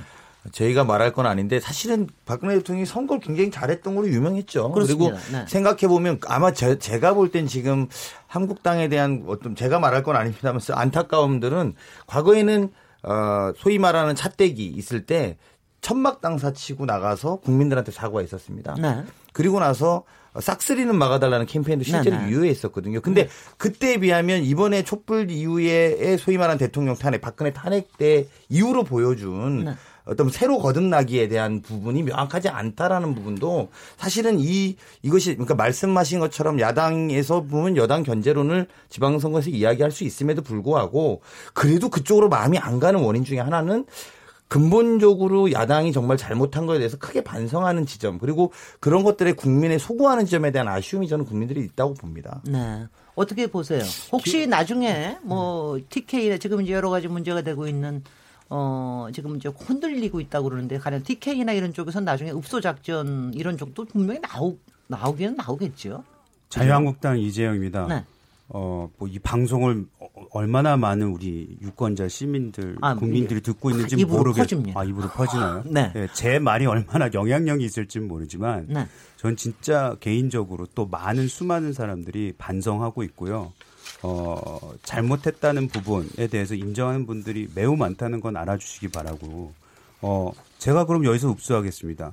제발 싹쓸이만큼은 막아주십시오. 우리 자유한국당 이번 지방선거에서 잘 앞으로 할 수 있도록 또 지금뿐만 아니고 앞으로의 민주당 또 정부 여당이 더 잘할 수 있게끔 할 수 있는 방안의 하나로서 우리가 견제 세력이 될 수 있도록 많은 노력을 하겠습니다. 민주평화당의 대표님이 하시는 대표를 바꿔야 될 것 같아요. 제가 볼 때. 아니 선거를 이렇게 결과적으로 뭐 선거가 1대1 구도로 양 거대 양당 제도에 대한 폐해 아까 말씀하셨는데요. 저는 뭐 그 부분에 대해서 전적으로 동의하고요. 제가 국회에서 보면 이 민주당과 자유한국당의 모습을 보면 적대적 공생 관계가 명확합니다, 진짜. 요번에 마지막 28일 날 그 국회 본회의에서 처리하는 내용들도 보면요. 언론에서 남북 정상회담 촉구 결의안을 채택하기로 우리가 안건을 다 상정했는데 결국에는 한국당이 그 저 내용에 있어서 동의하지 못하면서 나머지 다섯 건에 대한 그 결의안이 모두가 사라지면서 민주당에게 인권위원 그 인사 어, 안건을 갑자기 상정시켰어요. 이게 양당이 결국에는 서로 주고받는 이 딜 속에서 그 폐해가 여실히 드러나고 있거든요. 네. 이 요번 선거에서는 이 양당 구도 깨기 위해서라도 여기 네. 계신 민주평화당, 바른미래당, 정의당을 좀 주목해 주십시오. 예, 고맙습니다. 지금 뜨겁게 주장들 하고 계시는데요. 잠시 쉬었다가 토론 이어가 보도록 하죠. 지금 여러분께서는 KBS 열린 토론 시민 김진애와 함께 하고 계십니다.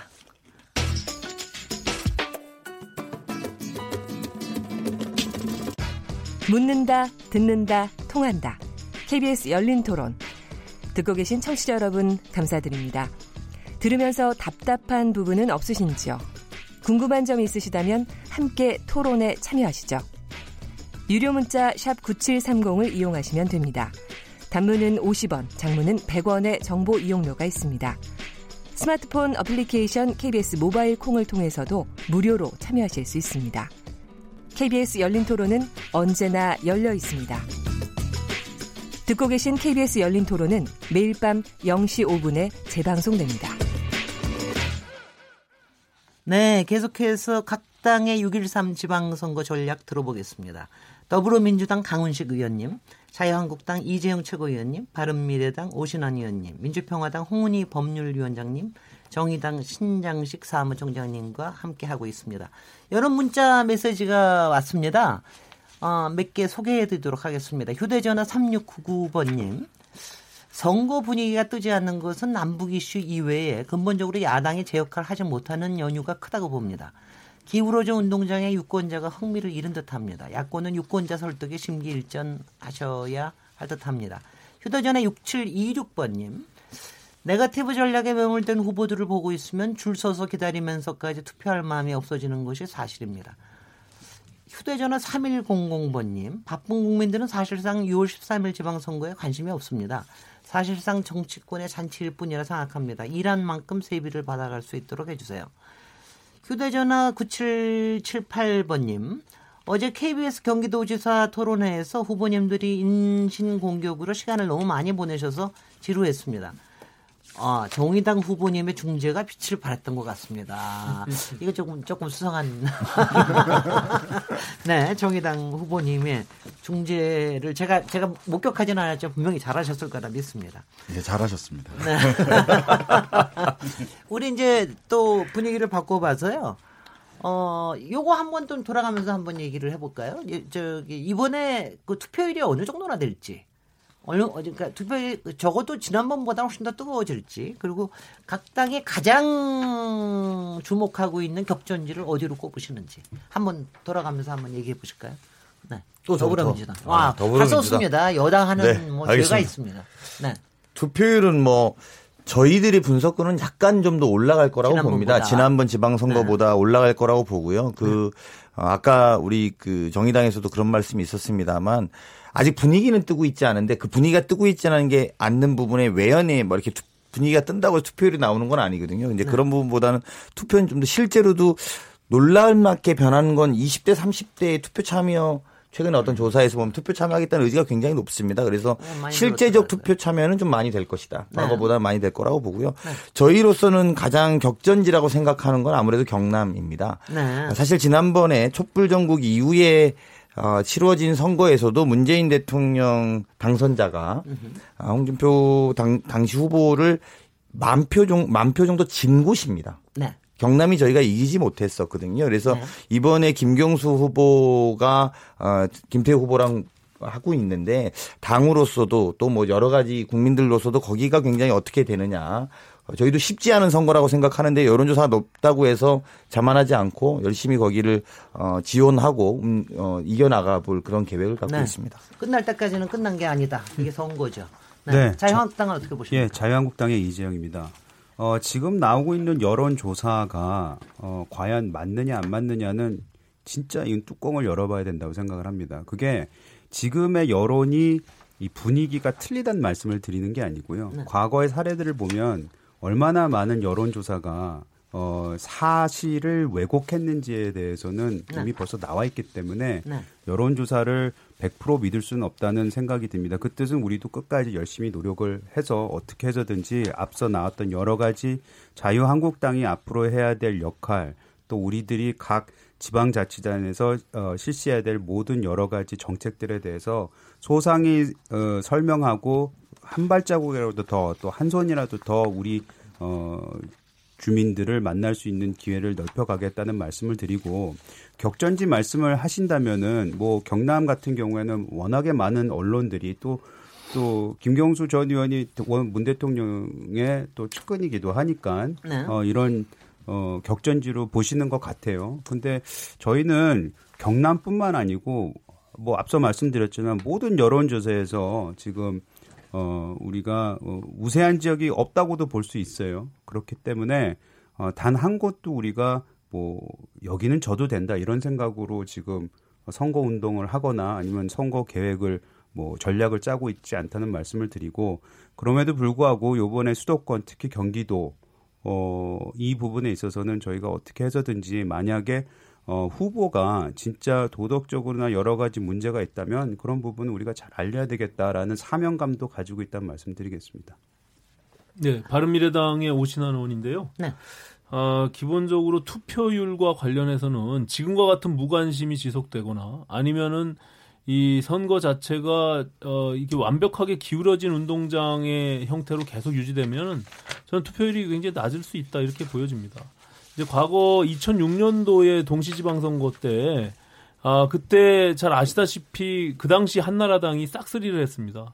어, 그 당시 지방선거에서 서울시 의회 의원이 지역구가 백석을 그대로 다 어, 한나라당이 석권한 그런 사례가 있거든요. 그 당시도 그때가 아마 비례대표도 하나 안 갔었을 겁니다. 네, 비례대표도 네. 민주당이 있었고요. 네. 네, 민주노동당도 있었는데 그럼에도 불구하고 완전히 싹쓸이한 그런 선거였는데 그 당시에 한 51% 정도 어, 투표율이 나왔고요. 지난 어, 2010 4년도죠. 6회 동시지방선거에는 56.8% 투표율이 있었는데 네. 저는 그 지난번에 투표율보다 못할 것이다 이렇게 좀 예측을 합니다. 아. 왜냐하면 지금 어 국민들 어 아- 아까 문자 메시지에서도 말씀하셨다시피 기본적으로 정치에 대한 혐오 그리고 어 이미 기울어져 있는 지금의 판세 이런 것들로 인해서 어 보수층에서는 이미 굉장히 에, 승리 가능성에 대한 낙담 속에서 좀 투표장으로 안 갈 가능성도 있고요. 또 민주당의 입장에서는 뭐 이미 다 이긴 게임 아니냐 이렇게 생각하는 부분들이 있어서 이게 적극적인 투표층을 끌어내기가 그렇게 간단한 문제는 아니다 이렇게 보여지고요. 아, 다만 이것이 이제 후반으로 가면서 어, 여론의 추이들이 이 결과적으로 이제 에, 어, 선거에 대해서 정확하게 진단하고 평가하는 과정들이 있을 것이고요. 그러면서 어느 정도 어, 선거를 치러볼 만한 분위기가 된다라고 했을 때는 조금 어, 좀 말이 달라질 수 있다 이렇게 보여집니다. 예. 여기서 좀 격전지를 얘기 안 해주시는 거 아, 보니까는 저희는 네. 어, 저희는 뭐 아무래도 지금 안철수 후보가 어, 서울시장 선거에 뛰고 있습니다. 이, 이제 서울을 중심으로 한 수도권에서 우리가 얼마나 유의미한 득표율을 갖고 또 안철수 후보가 어, 승패에 있어서 어떻게 되느냐 이것이 굉장히 관건입니다. 그래서 바른미래당의 입장에서는 지금 총력을 다해서 서울시장 선거에 지금 올인하고 있는 상태고요. 어, 안철수 후보가 꼭 어, 이제는, 저, 뭐, 정말 지루한 서울시정 7년을 마감하고, 어, 새로운 어떤 서울시정을 열어가기를 기대하면서 최선의 노력을 다하도록 하겠습니다. 여기서 관련 질문 한 가지만 더 드리면은요.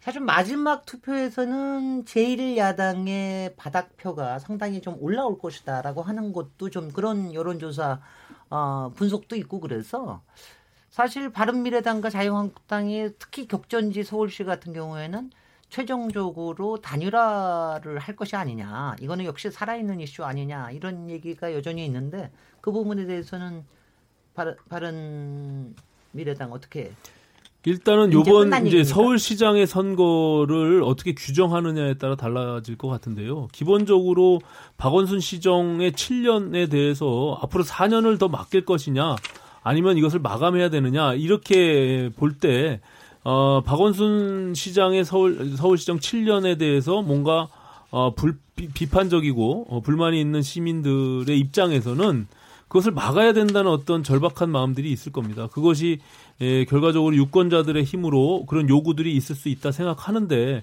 어, 저희 바른미래당의 입장에서는 이것이 이 정치 공학적으로 어, 단일화를 하는 과정 속으로 가기는 어렵다 현재로서. 네. 그리고 김문수 후보께서 처음에 이 문제를 꺼내셨는데 본인 후보 본인 스스로도 이 부분에 대해서 이제 에, 후보 단일화는 없다라고 이제 매듭을 진 것과 마찬가지로 어, 기본적으로 우리 당도 그렇고 안철수 후보도 인위적인 어, 후보 단일화는 없다. 그리고 어, 결국에는 이것이 지금 현재 야권을 대표하는 후보가 여론조사상 어, 상대적으로 안철수 후보가 높기 때문에 어, 시민들이 앞서 말씀드린 박원순 시정을 마감하는 쪽에 힘을 실어준다면 이것은 결과적으로 어, 유권자의 힘으로 1대1 구도를 만들어주지 않을까 이런 기대를 하고 있습니다. 예. 네, 이 부분에 대해서는 자유한국당도 마찬가지.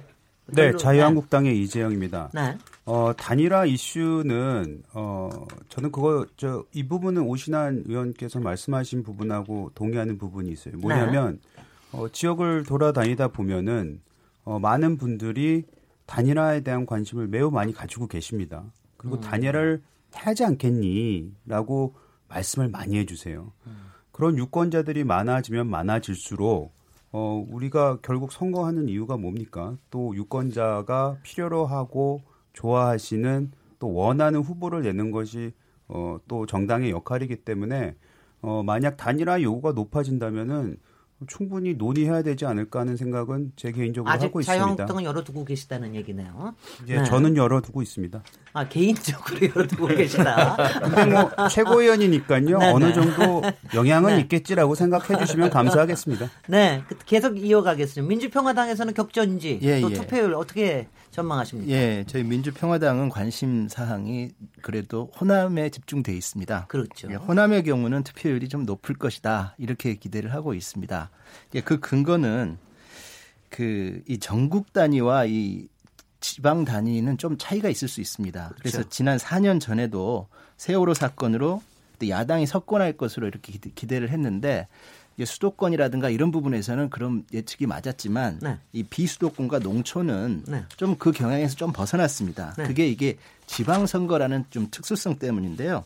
지방선거의 경우는 인물, 일꾼을 뽑는다는 개념이 좀 강했습니다. 네. 그래서 전라남도 경우에 한 40% 정도, 전라북도 한 절반 정도가 무소속이 당선이 됐습니다. 그랬었죠. 예, 예, 예. 네. 그렇기 때문에 이번 지방선거에서도 호남에서는 인물 위주 투표를 할 가능성이 이렇게 높다. 네. 예, 그리고 지금 아까 말씀드렸듯이 이 호남을 더 잘 대변하기 위해서는 더불어민주당과 민주평화당이 경쟁하는 그 구도를 가지는 게 더 바람직하다라고 하는 부분에 대한 공감이 높아지고 있습니다. 네. 그렇기 때문에 이 민주평화당을 어느 정도 좀 살려야 된다라는 그런 여론이 일어나고 있기 때문에 그런 분들이 투표장에 많이 가시게 될 거라고 보고요. 그래서 호남, 호남에서도 높- 특히 격전지는 어떻게 보십니까? 호남 전역이 격전지라고? 저희는 야, 생각을 합니다. 포기 안 예, 하십니다, 전라남도 전혀. 도지사, 전라북도 도지사, 네. 그리고 뭐 각 시군구의 네. 기초자치단체장, 네. 시군구 의원, 네. 뭐 비례의원 할 것 없이 지금 호남은 전체가 지금 다 더불어민주당과 어, 민주평화당이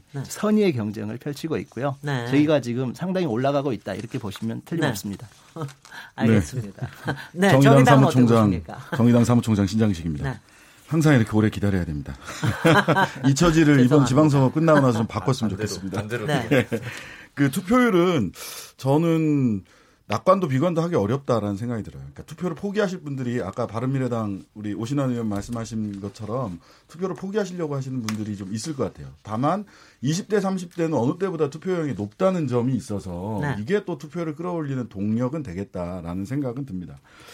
뭐 그건 지켜보면 나올 문제인데요. 근데 이런 건 좀 있는 것 같아요. 민주당 여당 측에서요. 적어도 수도권 쪽에서 보면 사실은 굉장히 조용히 지나가기를 원하는 부분들이 분명히 있습니다. 지역에서 선거운동도 할 때 이렇게 자주 안 뛰는 분들도 꽤 계세요. 네. 이렇게 조용히 네. 말하자면 대통령 낙수 효과 네. 이걸로 이번 선거를 지나가겠다라고 생각하시는 분들도 없지 않다. 음. 예. 나중에 어떻게 큰 코 다칠 것 같습니까? 어떻습니까? 큰 코까지 다칠지는 몰라도 작은 코 이상은 다칠 것 같습니다. 네. 예. 그리고 저희 당이 뽑는 격전지는 사실은 아까도 오비랑 말씀드렸다시피 정당 투표입니다. 네. 저희 당 작고요. 그래서 전체적으로 한 뭐 300명이 채 안 되는 후보들이 출마하고 있어요. 그래서 지역에서 당선될 수 있는 알짜배기 후보들도 많지만 전국적으로 수천 개 선거에서 우리가 뭐 압승을 했다 이렇게 나오기는 어려울 것 같습니다. 다만 정당 투표에서 특히 수도권과 호남에서 특히 수도권에서 자유한국당이나 바른미래당을 정의당이 정당 투표에서 이겼다. 그래서 제1야당의 정치적 지위를 획득했다라고 한다면 이것이야말로 지난번에 촛불을 들었던 이 촛불 민심이 제대로 한번 반영되는 것 아니겠느냐, 반영되는 결과가 나오는 게 아니냐. 그래서 네. 정의당의 전략 후보는 정의당 그 자체다 이런 말씀드립니다. 메시지가 좋네. 와, 그 다음에 아주 기계에는 최고입니다. 아, 네네. 아, 이거 기계, 기계로 끝나지 않는다는 걸 보여드리겠습니다. 네. 그 다음에 실제로 저희들이 또 눈여겨보고 있는 곳은 그 인천 남동의 배진교 후보입니다. 네. 인천 남동의 그 구청장 배진교 후보는 민주당과 이전에 정, 그 정의당이 통합, 통합진보당 시절이요. 같이 야권 단일화를 해서 네. 구청장으로 같이 힘을 모아서 네. 당선시켰던 후보입니다. 그리고 2016년 총선 때는 배진교 후보가 양보를 했어요. 네. 예. 그래서 민주당이 됐죠. 당선이 됐죠. 그래서 이번 지방선거에서는 민주당이 그 양보에 따른 정치적인 책임을 질 거라고 예상을 했는데 네. 죄송한 말씀입니다만 죄송한 말씀입니다만은 좀 격하게 얘기하면 배신했거든요. 어, 그러다 보니까 실제로 어, 어그이이 이 지역에서 어 40대 50대 이상 오히려 이제 배진교 구청장 시절을 겪었던 분들은 굉장히 이 배진교가 해야 될 때 아니냐 이렇게 생각을 하시는데 네. 그 시절을 겪었지 못했던 분들은 말하자면 대통령 낙수 효과를 민주당 후보가 믿고 나오신 거예요. 네. 이 정치적 신의를 좀 저버린 거 아니냐. 근데 이 부분에 대해서는 그 남동갑 인천 남동구에 있는 유권자분들도 좀 냉정한 판단 또 어느 게 신인가라는 네. 판단 해주실 거라고 저희 보고요. 질문도 중요하다고 질문해도 예. 돼요. 아, 물론입니다. 네. 네, 네. 자유한국당 이재영인데요. 네. 말씀 들어보면 배신한 데를 왜 이렇게 많이 도와주세요? 이런 게? 질문입니다. 네. 네, 네. 말씀 구체적으로 말씀하세요. 네. 정의당의 여러 가지 나오는 말씀들 오- 오늘 토론도 그렇고 네. 네. 어, 굉장히 그 정부 여당에 좀 도움이 될 수 있을 만한 뉘앙스로 말씀을 하시는 걸 저희가 간간히 들은 것 같아서 이뭐 착시 효과일 수도 있는데 예, 착시 효과신 것 같은데요. 네, 그래서 왜 배반을 하신 곳을 그렇게 옆에서 support를 해주시는지 근데 착시 궁금했어요. 효과라기보다도 하여튼 그 뭐 뭔가 뭐 DNA가 다 같지는 음. 않더라도 당연히. 어느 정도는 겹치는 부분이 조금 있기 때문에 가끔씩은 그렇게 보이기도 합니다. 과거에 늘 야권 연대 하셨잖아요. 네, 그죠? 그렇습니다. 예, 그럼요. 그러니까 그러니까 얼마 지금 그- 되지도 않았습니다. 예. 그거. 근데 뭐 잘못했네요 민주당이 제가 들어보니까. 아니 근데 제가 배신이라는 요번- 말은 굉장히 강한 말이잖아요. 예, 신의를 요번 저버렸다 그래서 제가 말을 제가 좀 저- 바꿨습니다. 너무 센 것 같아서. 그 이제 바른미래당의 네. 오신환인데요. 네. 네, 네. 예. 요번 선거에서 아주 특이한 점이 있는 게요.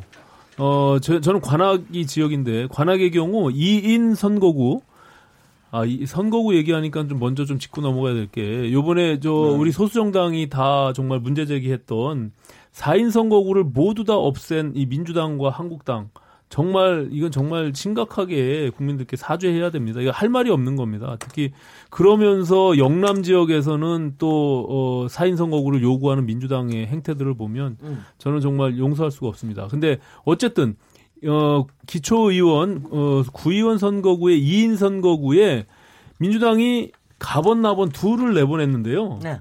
기본적으로 가번은 선거 운동을 하지 말라는 거예요. 음. 그래서 나번만 열심히 뛰어서 적절하게 배분해가지고 두 명을 다 당선시키겠다는 전략인데 이게 얼마나 오만한 발상입니까? 과거 2006년도에 제가 말씀드린 대로 한나라당이 싹쓸이 할 때도 이런 선거 전략 해본 적이 없습니다. 오만하다는데요. 제가 봐서는 아니, 그런 저- 식으로 그거는- 가다 보면은 아까 형님. 작은 코가 아니라 네. 분명히 큰코 아니 다칩니다. 국민들은요 제일 싫어하는 게 오만한 겁니다. 오만하다고 말씀을 하시는 건데요. 네. 그 몇 가지만 좀 정리해 보면 일단 정의당하고 비교적 가까운 편입니다. 그거는 지난 9년간 그 바른정당과 한국당이 함께 정당 국가 운영하면서 야당으로서의 그 동고동락을 해봤기 때문에 같은 뭐 그런 마음이 있고 또 그런 면에서 보면 과거에 야권 연대로 있었던 인연들이나 이런 부분에 대해서 결자 해지할 것은 결자 해지해야 되는 게 저는 순리다 이렇게 생각하기 때문에 네. 그런데 그게 중앙당 전체에서 하지 않는 건 우리 사무총장님도 아시기 때문에 그 네. 지역별로 이렇게 잘 문제를 풀어야 된다. 1번이 이렇게 생각하고요. 네. 두 번째는 선거 운동 아까 말씀하신 것처럼 선거 운동도 열심히 안 한다. 뭐 이런 이야기도 잠깐 있었습니다만 선거 운동도 열심히 하면 열심히 한다고 또 오만하다 하실 거예요. 몰려다니면서 쟤들 꼴배기 싫다. 뭐 네, 네. 이런 이야기 하실 거고 또 안 하면 또 안 하니까 오만하다 이렇게 하셔서 네. 저희도 그렇게 생각을 합니다. 하지만 네. 저희도 야권에 숨은 표가 있다고 생각합니다. 네. 그래서 아까 그 우리 어, 한국당에서 그런 말씀 하셨는데 저희도 숨은 표가 있다고 생각하기 때문에 네. 선거 운동을 더 겸손하게 할 생각입니다. 네. 그리고 아까 우리 어, 바른정당에서 이야기하신 어, 뭐 이번 가번 찍고 나번 찍고 이건 뭐 당의 선거 전략이니까요. 네. 그 선거 전략까지 뭐 이렇게 하라 저렇게 하라 이런 이야기는 저희는 좀 아닌 것 같고요. 저희들 입장에서는 어, 실제로도 조사를 해보고 그 지역마다 네. 또 그런 부분에 있어서 아, 너무 한쪽으로 표가 몰리는 것보다는 과반이라든지 여러 가지를 전략적으로 검토하면 이런 게 맞겠다. 뭐 그럴 수도 있다고 저는 봅니다. 그러니까 그것은 그 지역구마다 하는 것이지 중앙당이 지침을 갖고 하는 건 아니기 때문에 네. 뭐 그런 부분이 좀 있다라는 말씀을 좀 제가 드리겠습니다. 반론을 좀 제기하면요. 네. 바른미래당 오신하는데요. 잠깐만요. 한마디만. 쓸게요. 예. 네. 한마디가 짧게. 예, 예, 예. 네. 왜냐하면 그것이 왜 오만하다고 하냐 하면 네. 후보가 누군지 결과적으로 어떤 인물인지도 모르는 상태에서 당선을 시켜준다면 그 후보가 제대로 정치를 하겠습니까? 네. 그 후보가 지역을 위해서 주민을 위해서 섬기면서 일을 하겠냐는 것이죠. 그런 근본적인 문제 제기를 하는 거예요. 답변은 제가 마저 드려야죠. 아, 그건 또. 답, 아니 이렇게 말씀을 하시면 네, 저희가 답변을. 안 할 수가 없어요. 네, 네. 후보가 누군지 모르고 찍겠습니까? 그건 유권자에 대한 자세가 아니라고 저는 생각하고요. 아니, 후보가 돌아다니지 아니, 그건 않는데요. 본인들이 판단이라는 거죠. 왜 다니지 않든 다니든 뭐 이런 것까지 아, 그 바른당에서. 다녀라 말아라 할 문제는 아니라는 거고 그 지역 유권자들이 판단할 겁니다. 어떻게 찍을 좀 건지. 저는 그렇게. 생각합니다. 제가 저는. 제가 굉장히 정말 신기하게 저도 이렇게 그러니까 저도 선거판에 들어가 받았으니까 제가 그럴 때 굉장히 신기하게 여겼던 게 특히 지방선거에서예요. 그러니까 우리가 지금 뭐 문재인 대통령 낙수 효과라든가 아니면 북미 정상회담 큰 메간도급 이셔서 좌르르 찍을 것 같은데 실제로 안 그렇더라고요. 보면은 정확히 원하는 대로 찾아가서 찍으시는 경우가 굉장히 많기 때문에 이번에도 그 일곱 개 내지는 여덟 개를 찍게 되는데 어, 사실은 굉장히 그 후보가 어떻게 하느냐에 따라서는 굉장히 정확하게 어, 네. 투표가 갈 거라고 저는 생각을 합니다만은. 예. 어떻게 보십니까? 예, 이번에 특히 제가 이제 예, 예. 저 이번에 북미 정상회담 특히 예. 6월 12일, 13일 겹치는 요때인데 이게 어떨까요? 짜르르 찍으실까요? 어떨까요? 정말 이번에는. 네, 민주평화당의 홍문희입니다. 네. 어, 호남의 경우에는 아까도 말씀드렸듯이 수- 네. 아까 어, 국, 국가 전체적인 이슈, 네. 이 이슈가 작동하는 범위가 주로 수도권에는 직접적으로 영향을 미칩니다. 네. 그 경우에는 인물의 특성을 보지 않고 정당을 보고 그냥 거의 쫘르륵 찍는 경향이 있습니다. 네. 그런데 지방으로 갈수록 특히 이 지방의 일꾼을 뽑는 이 선거에 있어서는 그동안 4년 동안 이 어, 구청장이라든가 이런 또 의원들 네. 이런 분들이 그동안 어떻게 해왔는지를 보고 우리를 위해서 정말 일을 해줄 수 있는지 이런 것들을 보고 판단을 하기 때문에 네. 어, 그런 경향은 현저히 낮아진다라고 생각을 합니다. 그래서 지난번 지방선거의 경우도 아까 제가 예를 들어서 그리고 말씀을 드린 바가 있습니다. 네. 근데 이게 관련해서 이제 아까 오신환 의원님께서 하신 말씀 저도 좀 부연하고 싶은데 제가 우리 민주평화당이 정부 여당 문재인 대통령의 적폐청산 노력 그리고 한반도 평화정착을 위한 노력 여기에는 100% 공감하고 100% 200% 1000%에 저희는 협조를 할 용의가 있지만 네. 잘못하고 있는 부분들은 저희는 건전하게 지적을 할 생각입니다. 그런데 아까 지적하셨던 3인 그 지방 지, 기초 기초 의원 4인 선거구로 서- 선거구 획정위원회에서 네. 권고를 했, 했고 했음에도 불구하고 다 2인 선거구로 서로 거대 양당이 서로 해가지고 통과를 시켜버렸습니다. 네. 그것은 분명히 퇴행적인 것입니다. 그리고 민주당이 과거에 이렇게 인기가 높지 않을 때에는 민주당 스스로도 그런 식의 제도 개혁이 있어야 된다라고 하는 부분에 일정은 공감하는 분들이 많았습니다. 네. 그런데 그럼에도 불구하고 당론으로서 그렇게 처리를 해버리고 그래서 겨우 광주라든가 이런 지역만 지금 4인 선거구가 좀 남아 있습니다. 그나마. 그래도 그분들은 저는 훌륭하다고 생각을 합니다. 광주에서 활동하신 정치인들, 시당 분들.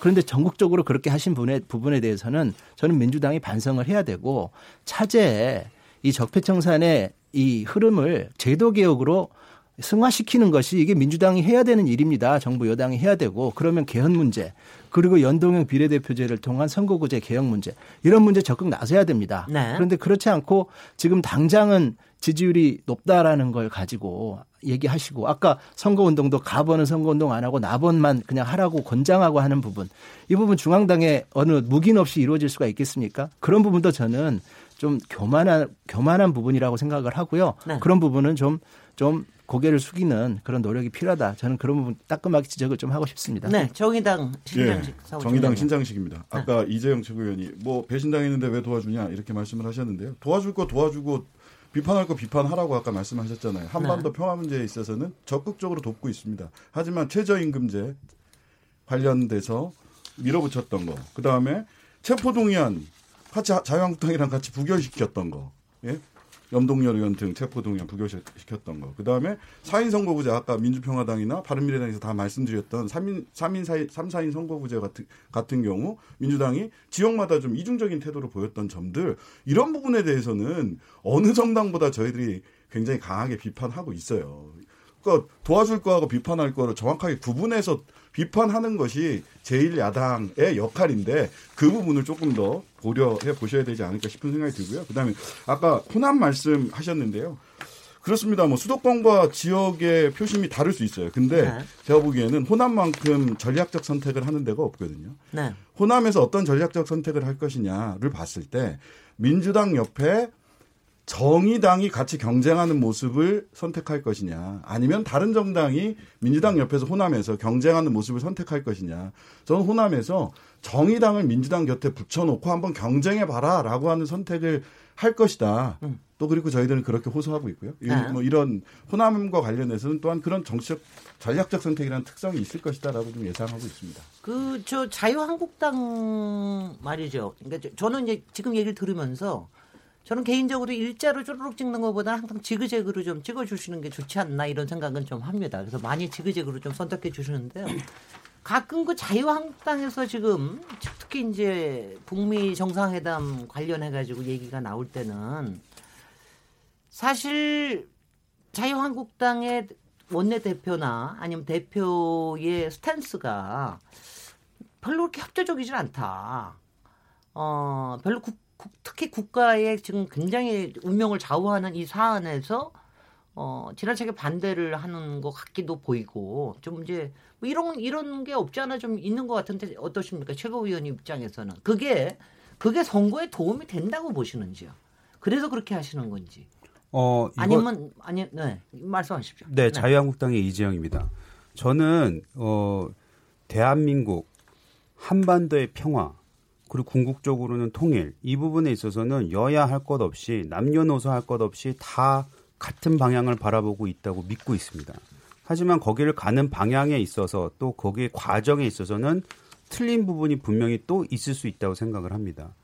문재인 대통령께서 그런 말씀을 하셨어요. 트럼프 대통령한테 하셨죠. 지금 여기에 우리가 이런 대화를 할 수 있었던 이유 자체가 미국에서 했던 강한 압박 덕분이다. 라는 얘기를 하셨고 트럼프 대통령이 거기에 화답까지 했었습니다. 네. 그리고 뭐 우리가 저 뭐 노벨 peace 어, 평화상 이런 얘기도 나오지 않았습니까? 근데 저희가 생각하는 건 뭐냐면 어 평화로 가는 거 좋죠. 대화 해야 됩니다. 어 문재인 대통령과 지금 현재 김정은 위원장이 여러 번 앞으로도 만날 것 같은 그런 뉘앙스의 말씀을 하셨는데 필요하다면 만나고 대화를 해야 된다? 해야 된다고 생각을 합니다. 네. 근데 그 과정에서 무슨 얘기를 했는지에 대해서 최소한 자유민주주의 대한민국에서는 어 솔직하게 많은 것을 국민들한테 알리는 부분이 있어야 된다고 생각을 하고요. 두 번째는 뭐냐면 그 과정 속에서 정부 여당과 정부와 여당은 어 나라를 운영하는 어 주체로서 무한 책임을 가진 곳으로서 최악의 시나리오를 언제든지 생각을 하고 해야 된다는 거죠.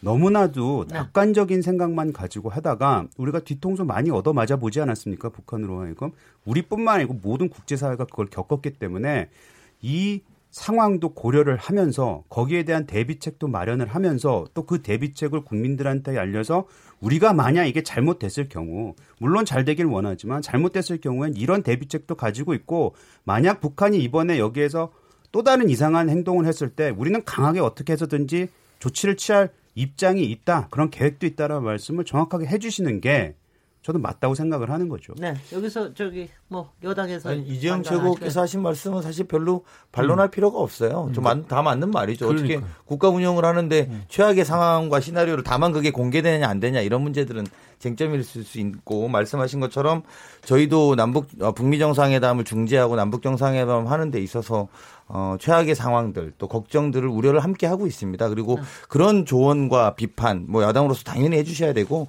그런 부분에서 언제든지 저희가 수렴하고 하겠습니다. 다만 안타까운 것은 네. 아, 이것들이 국론분열적 양상으로 대중을 상대로 메시지를 할 때부터는 이게 참 정치적인 문제가 되기 때문에 말씀하신, 좀 이재용 최고가 말씀하신 것처럼 어, 같은 방향을 바라보고 우리가 함께 가야 된다라는 과거의 소위 여의도 정가에 외교 문제는 초당적으로, 외교 안보는 초당적으로 하자라는 기풍이 사라지는 느낌 속에서 어, 너무 이게 국, 어, 국내 국민들을 향한 메시지로 이것들을 하다 보면 사실은 이제 좀 그런 게 와닿, 진정성이 와닿지 않는다라는 안타까움이 좀 들고요. 가끔씩- 그런 거는 좀 네. 같이 함께 풀어나갈 수 있는 부분이다. 저희는 이렇게 생각하고 있습니다. 바른미래당 오신환인데요. 네, 네.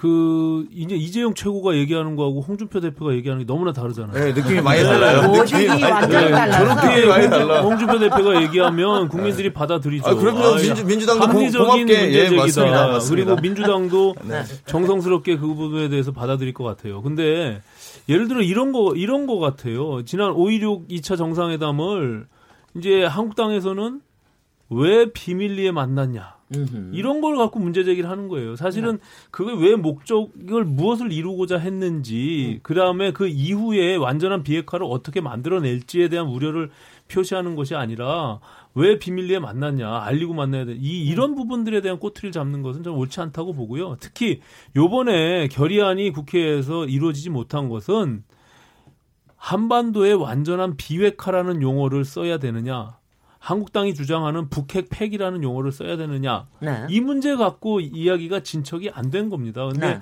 한반도의 완전한 비핵화라는 것은 남북 정상회담 두 분이 선언문에 들어가 있는 용어거든요. 그걸 네. 북핵 폐기로 바꿔달라고 하는 것은 생떼죠, 제가 봐서는. 아니, 저는, 저는요, 지금 여기서, 여기, 저는 국민으로서 한 가지 상처받은 거는 이런 말은 좀 상처받았어요. 나라를 통째로 넘기시겠습니까? 그럴 때는 조금 좀, 워딩은 조금, 조금 신경 쓰실 필요가 있지 않나, 이런 생각이 들고요. 않습니까? 지금 이제, 폐기. 네네. 이제 그, 결국은. 그래서 결국은 폐기, 폐기하셨죠. 네. 어, 뜨겁게 토론 이제 하고 그냥 잠깐 쉬었다가, 그 다음에 정책 에 관련된 거로 그 다음에 넘어가야 저는 이 되겠는데요. 부분에 대해서 말씀을 좀요 드려야 될것 다음으로. 다음 세션에서 하시죠. 알겠습니다. 잠시 쉬었다가 토론을 이어가 보도록 하겠습니다. 지금 여러분께서는 KBS 열린 토론 시민 김진애와 함께 하고 있습니다.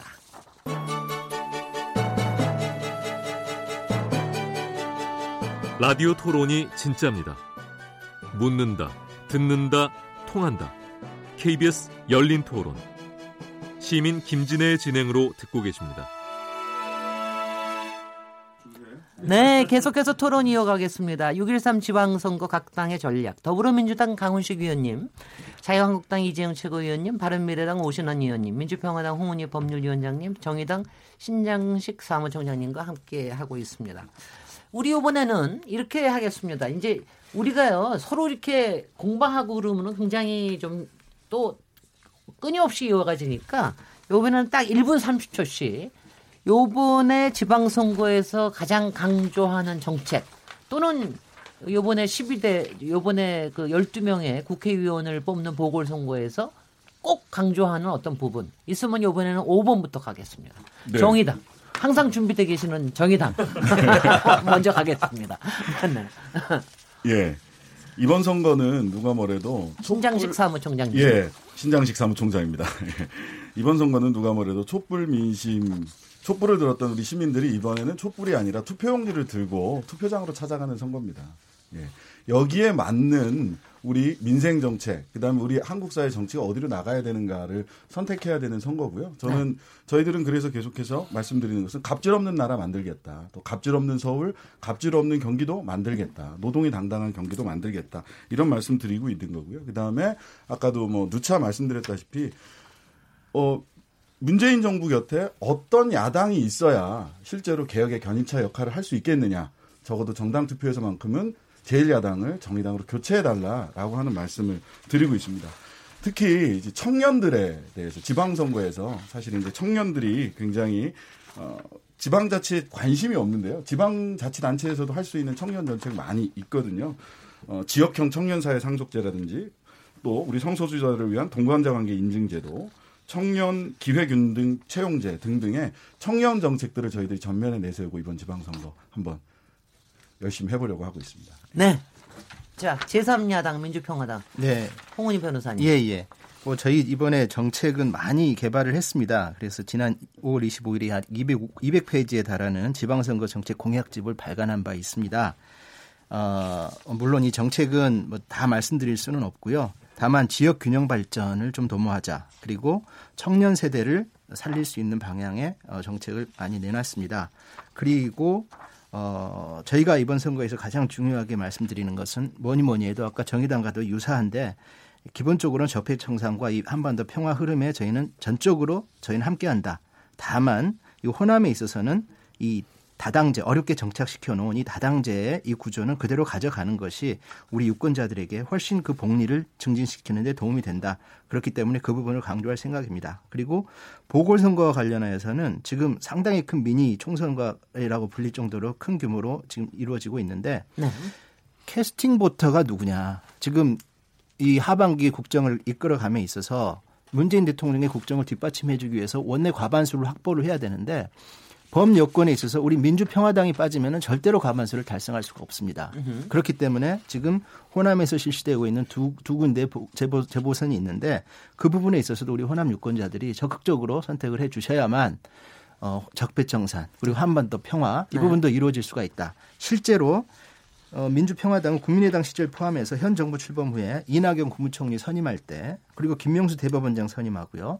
그리고 정부 구성 관련 각종 청문회 그런 유사 결정에서 문 대통령 정책에 찬성해서 국정을 뒷받침해 온 정당입니다. 그리고 하반기에 있어서도 저희는 그러한 부분에 있어서는 캐스팅 보터로서의 역할을 충실히 할 생각입니다. 그렇기 네. 때문에 이번 재보궐 선거에 있어서도 우리 민주평화당을 우리 호남 유권자들이 많이 지지를 해 주실 것이다. 그리고 지, 지지를 해 주셔야만 한다. 그런 저희는 어, 읍소를 그런 말씀을 통해서 읍소를 할 생각입니다. 네, 읍소 잘 하셨습니다. 예. 네, 제2야당 바른미래당. 아, 요번 선거에서 아마 가장 많이 지역에 현수막이 나붙은 거는 문재인 대통령일 겁니다. 아, 민주당이 문재인 대통령의 지지도 그리고 국정 지지도에 기대서 선거를 치르려고 한다면 저는 국민들이 다 지켜볼 것이다라고 판단하고요. 요번 선거는 어쨌든 지방의 지역의 일꾼들을 뽑는 선거입니다. 우리 내 삶과 가장 밀접하게 연결돼 있는 민생의 정치를 어떻게 누군가가 펼쳐야 되는지 이 부분에 대해서 좀 평가하시라고 보고요. 그런 점에서는 저희 바른미래당은 경제를 살리는 정당, 이 망가진 경제 먼저 살리겠다. 그리고 어, 경제 정당으로서의 바른미래당의 모습을 보여 나가겠다라는 것이 기본적인 전략이고요.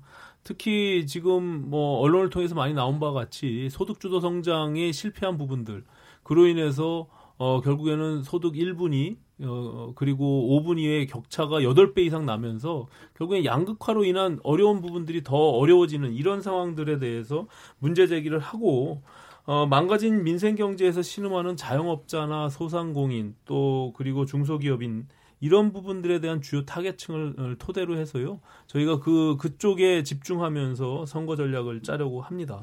아, 정책적으로는 뭐 기본적으로 민생 중심 정당 또 지역 현장 중심의 정당 또 미래 중심의 정당으로서 거듭나고자 하고요.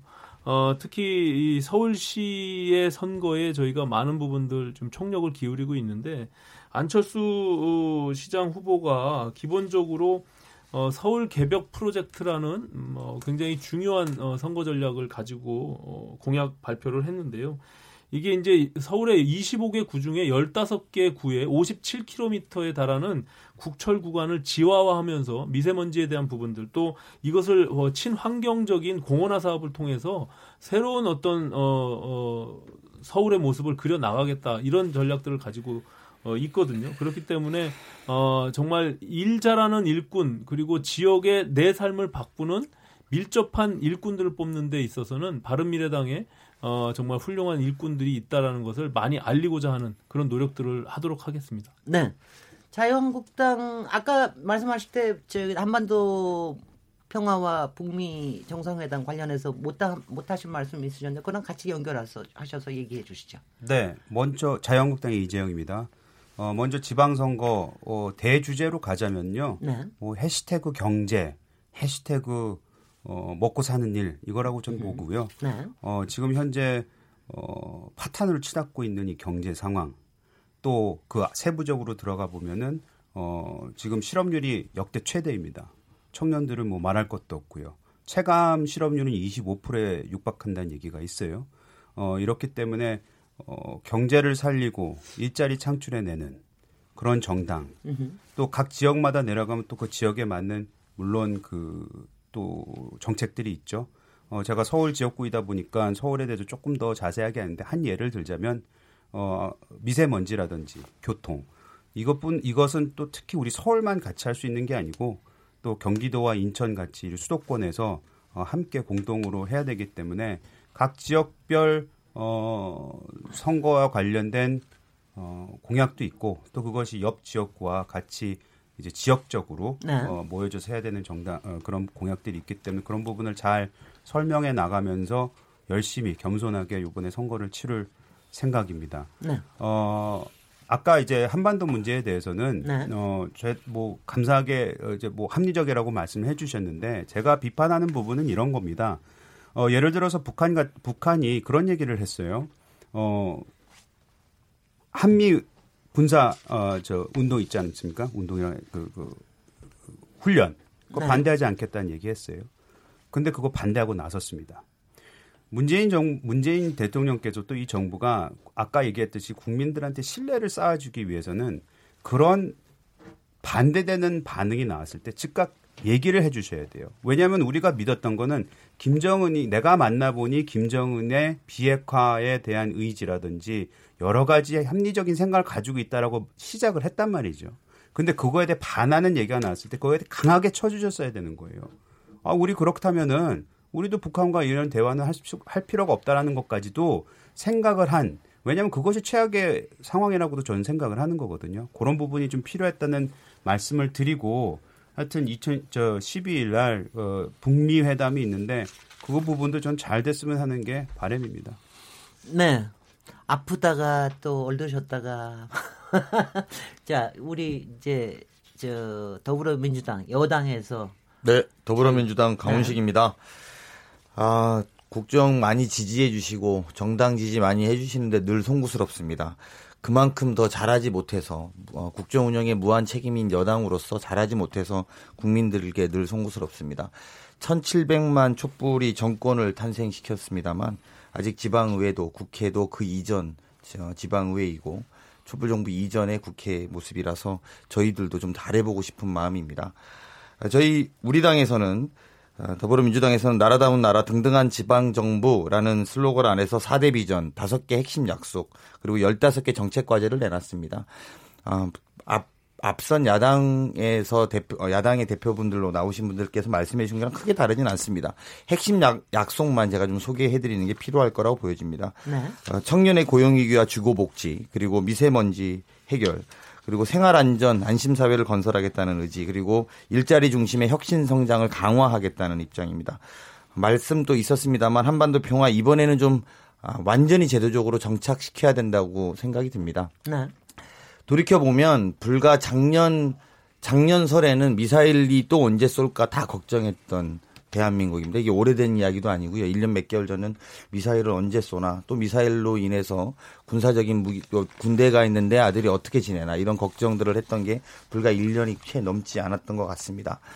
아, 6월 12일 날 있을 북미 정상회담이 성공적으로 치러지는 데까지 여당으로서 책임지고 네. 어, 그리고 이후에도 야당의 말씀에 늘 경청하고 국민들께 겸손하게 다가가도록 노력하겠습니다. 아주 겸손하게 말씀하셨습니다.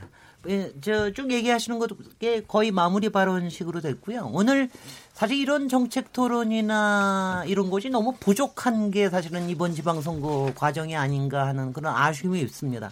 저는 우리 일반 시민들이 하는 최고의 정치는 투표라고 생각을 합니다. 어떤 경우에나 투표권 포기하지 마시고 꼭 투표하셔야 되고요.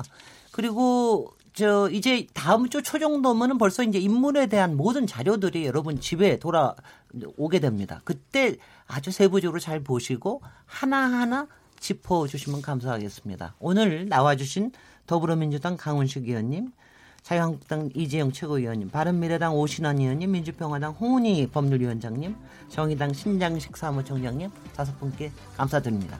저는 내일 아, 7시 40분에 다시 또 오겠습니다. 감사합니다. 네.